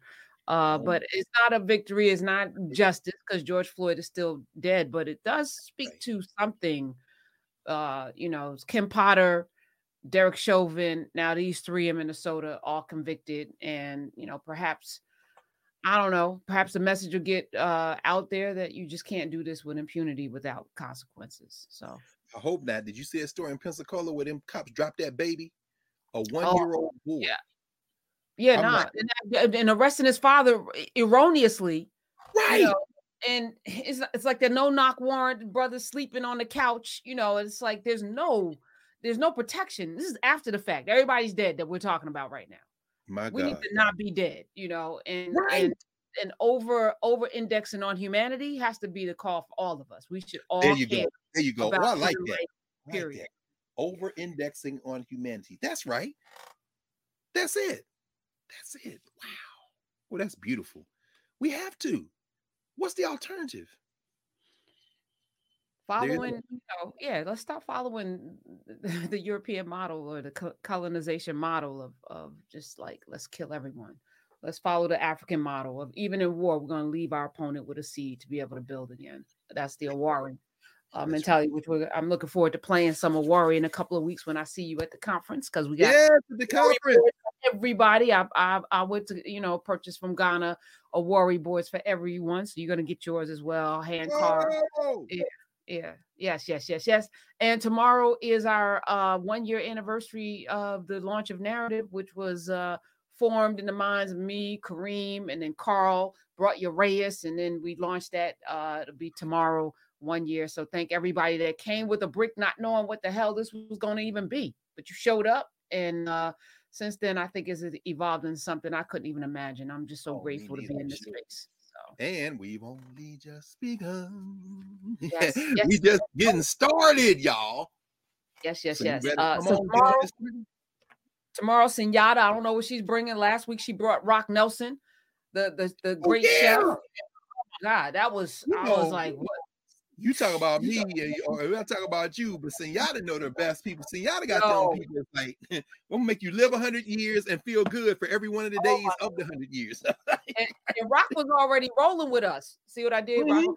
already, you know, he's already a member of Knubia, so he was so excited to be in here. So he shouts out you, Dr. Carr says yeah, hello. No, question, uh, no question. And then um, Monday we got office hours. I'm gonna be pitching it because Urias got a wrestling final. Uh, hopefully he'll win. Uh, oh, bro. yeah, come oh, on. Hey, what uh, happened to them to them Baylor people? Uh, Jean them won an award. Oh yes. Oh oh, Jean Baylor and Marcus Baylor. Now. Yes. They uh congratulations to them, family. Uh NAACP Image Award to the they Baylor. got it right. See, they honored yeah. themselves. yeah. But I'm not so sure of the Knubians because you know we got the vote. You know what I'm saying? And when Jean oh, okay. came in and sang that song a couple Saturdays ago. Come on, no yeah, question. Uh, we we went on that website and yeah. and pressed yes them. Yes, and that's them. what, that's what you got to do because I mean, look, yeah. in terms of sovereignty, the people are the sovereign. As, as as as August Wilson said when he came to Howard, got that honorary degree just before he passed. He said, "Honoring me, you honor the best in yourselves." In other words, he wasn't saying that from ego. In honoring them, NAACP honored the best in our people. And that's the kind of thing where I say, yeah, congratulations, because that award is giving legitimacy to the NAACP. The Baylor's already got the Baylor Project got got legitimacy, and I guess we showed them. That's all right. and you know, and again, I can't thank you enough, Dr. Carr, because the oh, the the breadcrumbs and the the oh. sparking of of, of where we're going. I mean, I'm just overwhelmed. I'm sorry. I'm sorry about today because the Ukraine is a difficult region. We didn't get into the sorry about time. No, we needed that history. I'm sitting here with uh, pages of notes. Oh, no. you know, it, there's so many experts right now, which is so frustrating. Even I, I, was in class yesterday, and my, my, students like, "Where do we go to find information?" And I'm like, "I can't really direct you. You know, I'm following Terrell because mm-hmm. he's in them streets, and I know him." Right. But you know, the real knowledge, you got to go back. And I was like, "Let's get the map." So I did what you did. Let's get yeah. the map out, and let's because you got to have perspective. Like, where is Ukraine? Where's Russia? What's around it? And then let's go back in history. Was Ukraine free before? Was it free? You know, how long has it been free? 31 years? But then before that was free for thousands of years. So And like people how wouldn't do even we- think know, about that. That's right. yeah. So so you give us the breath and and the Mhm. information to be able to process what where we in where we're in right now Mhm. from not from emotion, not from what I heard on TikTok, Mhm. but from you know a sober mind. And then at the at the end of this, it could all not matter. So I, I just wanna say Right. that. No, no, really. Uh, We went all the way around today for two and a half hours to get to the point that you raised so beautifully and eloquent to end. We got to over index on humanity. That's it. Yeah. I mean, don't don't get caught up in other people's cosplay and and and, and be tactical, be smart. So Joe Biden is not anybody's friend. You got to force him. He won an election in part by saying, if I'm elected, I'm going to appoint a black woman on the Supreme Court. That might seem like a small thing, but if Hillary Clinton had said it, I suspect she'd been president of the United States because it overmatched them. I don't know, maybe not. But I tell you, and I don't mean it isn't complex because I know that there's a brother, the senior co- uh, leader of the congressional delegation of South Carolina, who's mad because he got slapped around for the second time. Uh, that would oh, be Oh, because there was a South Carolinian option. yeah, oh, a field, a, a, kind of kind of field. he nigga was. Yeah. Yeah, Joe, I Oh, mean, Jim Clyburn, Jim Clyburn is being treated the way they treat you. In other words, here's what they think about you. Remember when Ice Cube did that in No Vaseline? I mean, Jim, you know you wanted Michelle Childs, and I thought Childs would be a good pick too because she was as close as going to get to a field Negro. But they got another Ivy Leaguer. And what cracks me up is Lindsey Graham and them talking about the Ivy League on it. What you got Ivy League hillbillies in the Senate, brother just like your friend Josh Hawley and, and Kennedy with them cosplay country accents came out of Yale and Harvard. And what does it tell you when they can get degrees or Ted Cruz can get a degree from the Ivy League? It tells you the Ivy League is exactly what y'all thought it was. Nothing. This the Ivy League. you understand? This no, no, no. I'm sorry. This the Lotus League. We go back to the Egyptian plant. Let that ivy stay where it is. That tough, inedible, whatever that is, poison ivy. Let that stay up there. We the Lotus League. So all I the Harvard grads, you know, you know, Hey, all the Hey, Harvard. Uranus, Uranus, we got something. I just like, all Lotus right, League. Hey, we the Lotus League, I right? Yeah, we gonna because you know because what that means, of course, is sovereignty. And this is actually I should have said this too. When we talk about ebonics, even though it looked like a digression, Robert Williams and the women and men who coined the term ebonics were not thinking in terms of those artificial state boundaries. That's why the people doing the Oxford uh, companion to African American language, you see the difference there. When you say African American language, you are studying us within the confines of those walls. What Williams and them was saying is no, no, we are a nation. We weren't a nation before. Howard French walks us through, but the circumstances made us see each other as collective. And so while we're over indexing on, on, our, on our common humanity, regardless of where you're from, I love where you put that. We also have to over index on our African humanity. We know that in Knubia, we're together. But that's why they said Ebonics. Not gonna call this Black English because if you Puerto Rican, you speak a version. If you're Brazilian, you speak a version. And so that is very important as a statement on the nature of sovereignty. See, sovereignty, as as as as Professor Russell is saying, sovereignty is a has a potential for good because it because we got to live with some rules. The question is, are the rules just? Are they equitable? Do they help all of humanity and the world and the globe? Or are they reserved for certain people who have seen themselves as better and have told lies to the people who are with them to say, my language is better, my culture is better? I kind of cringed when I heard Judge uh, Brown Jackson, which I believe she believes that. And I know she's saying it because she, think, you know, first thing, I'm very happy uh, to have been born in the greatest country. Uh, here we go, that greatest country. I mean, This ain't the greatest country. You know what? She got to get confirmed, Dr. Carr. I know it, and that's why I, I cringe because I know that you know. But, I thi- but on the other side, I like I said, my friends who are saying you know electoral politics is a dead end. Both parties are the same. Course, that's absurd on its face, but we ain't gonna get into that. On the other side, my response to that is to quote Donald Rumsfeld, which I enjoy doing from time to time to make people mad. Remember during the Iraq illegal Iraq invasion when he got up on the press conference thinking he's smart and everybody said, You don't go to war with the army you wish you had. You go to war with the army you have. Well, the same thing is true in electoral politics. if we're gonna have an army that overwhelms, let's build that army. But while we're building it, we're in the middle of a fight. And if we're in the middle of a fight where real people are dying, we pray for the safety of our brother Terrell Starr and every human being right now in the Ukraine. I don't care what side they're on, because Vladimir Putin's not fighting. If you're a soldier in the Russian army, this man has sent y'all over there to die. There's a picture of um, oh my god, I, I hesitate to show it, but I'm going to if I can find it quickly. Yeah, it's the front page of today's New York Times. That's a Russian soldier under that snow. Mm. Nobody should be dying, y'all. This is why Marvin Gaye and the brother who co-wrote with him, he said we were in San Francisco looking out the window and we saw those young people out there.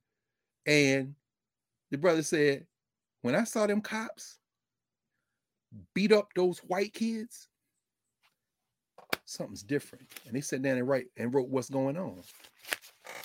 You know, mm-hmm. everybody thinks we're wrong. Who are they to judge us simply because our hair is long? In other words, the sovereign, you don't get to you don't get to write. Sovereignty is supposed to come from the people. Russell says that's only theoretical because guess what? Everybody didn't agree to what you're doing, but if enough of us say no, they'll stop because that's the power. That's why you got to organize and you got to use every weapon. Don't don't quit the battlefield. We're in the middle of something, and somebody gonna die today. Somebody died while we having this conversation. It's it's got to stop. It's got to. And on and, that note, uh, the hello and goodbye, uh, Nathan Kemet, Ankh Uja Seneb, Dr. Carr, love you. Ankh Uja Seneb, all Ankh life, all Uja. What's Uja? Prosperity. Prosperity. Yeah, prosperity and Seneb health. Health. Health. All right. So we're gonna learn about our Seneb tomorrow with Sister Amen, and then we're gonna see each other in a couple of weeks. And it's beautiful, isn't it? And what a greeting! What a greeting! And what a departure! You want yes. Love you. Love you too. See you on Monday. See you uh, in the Knubian streets on Sunday and Tuesday. God bless you.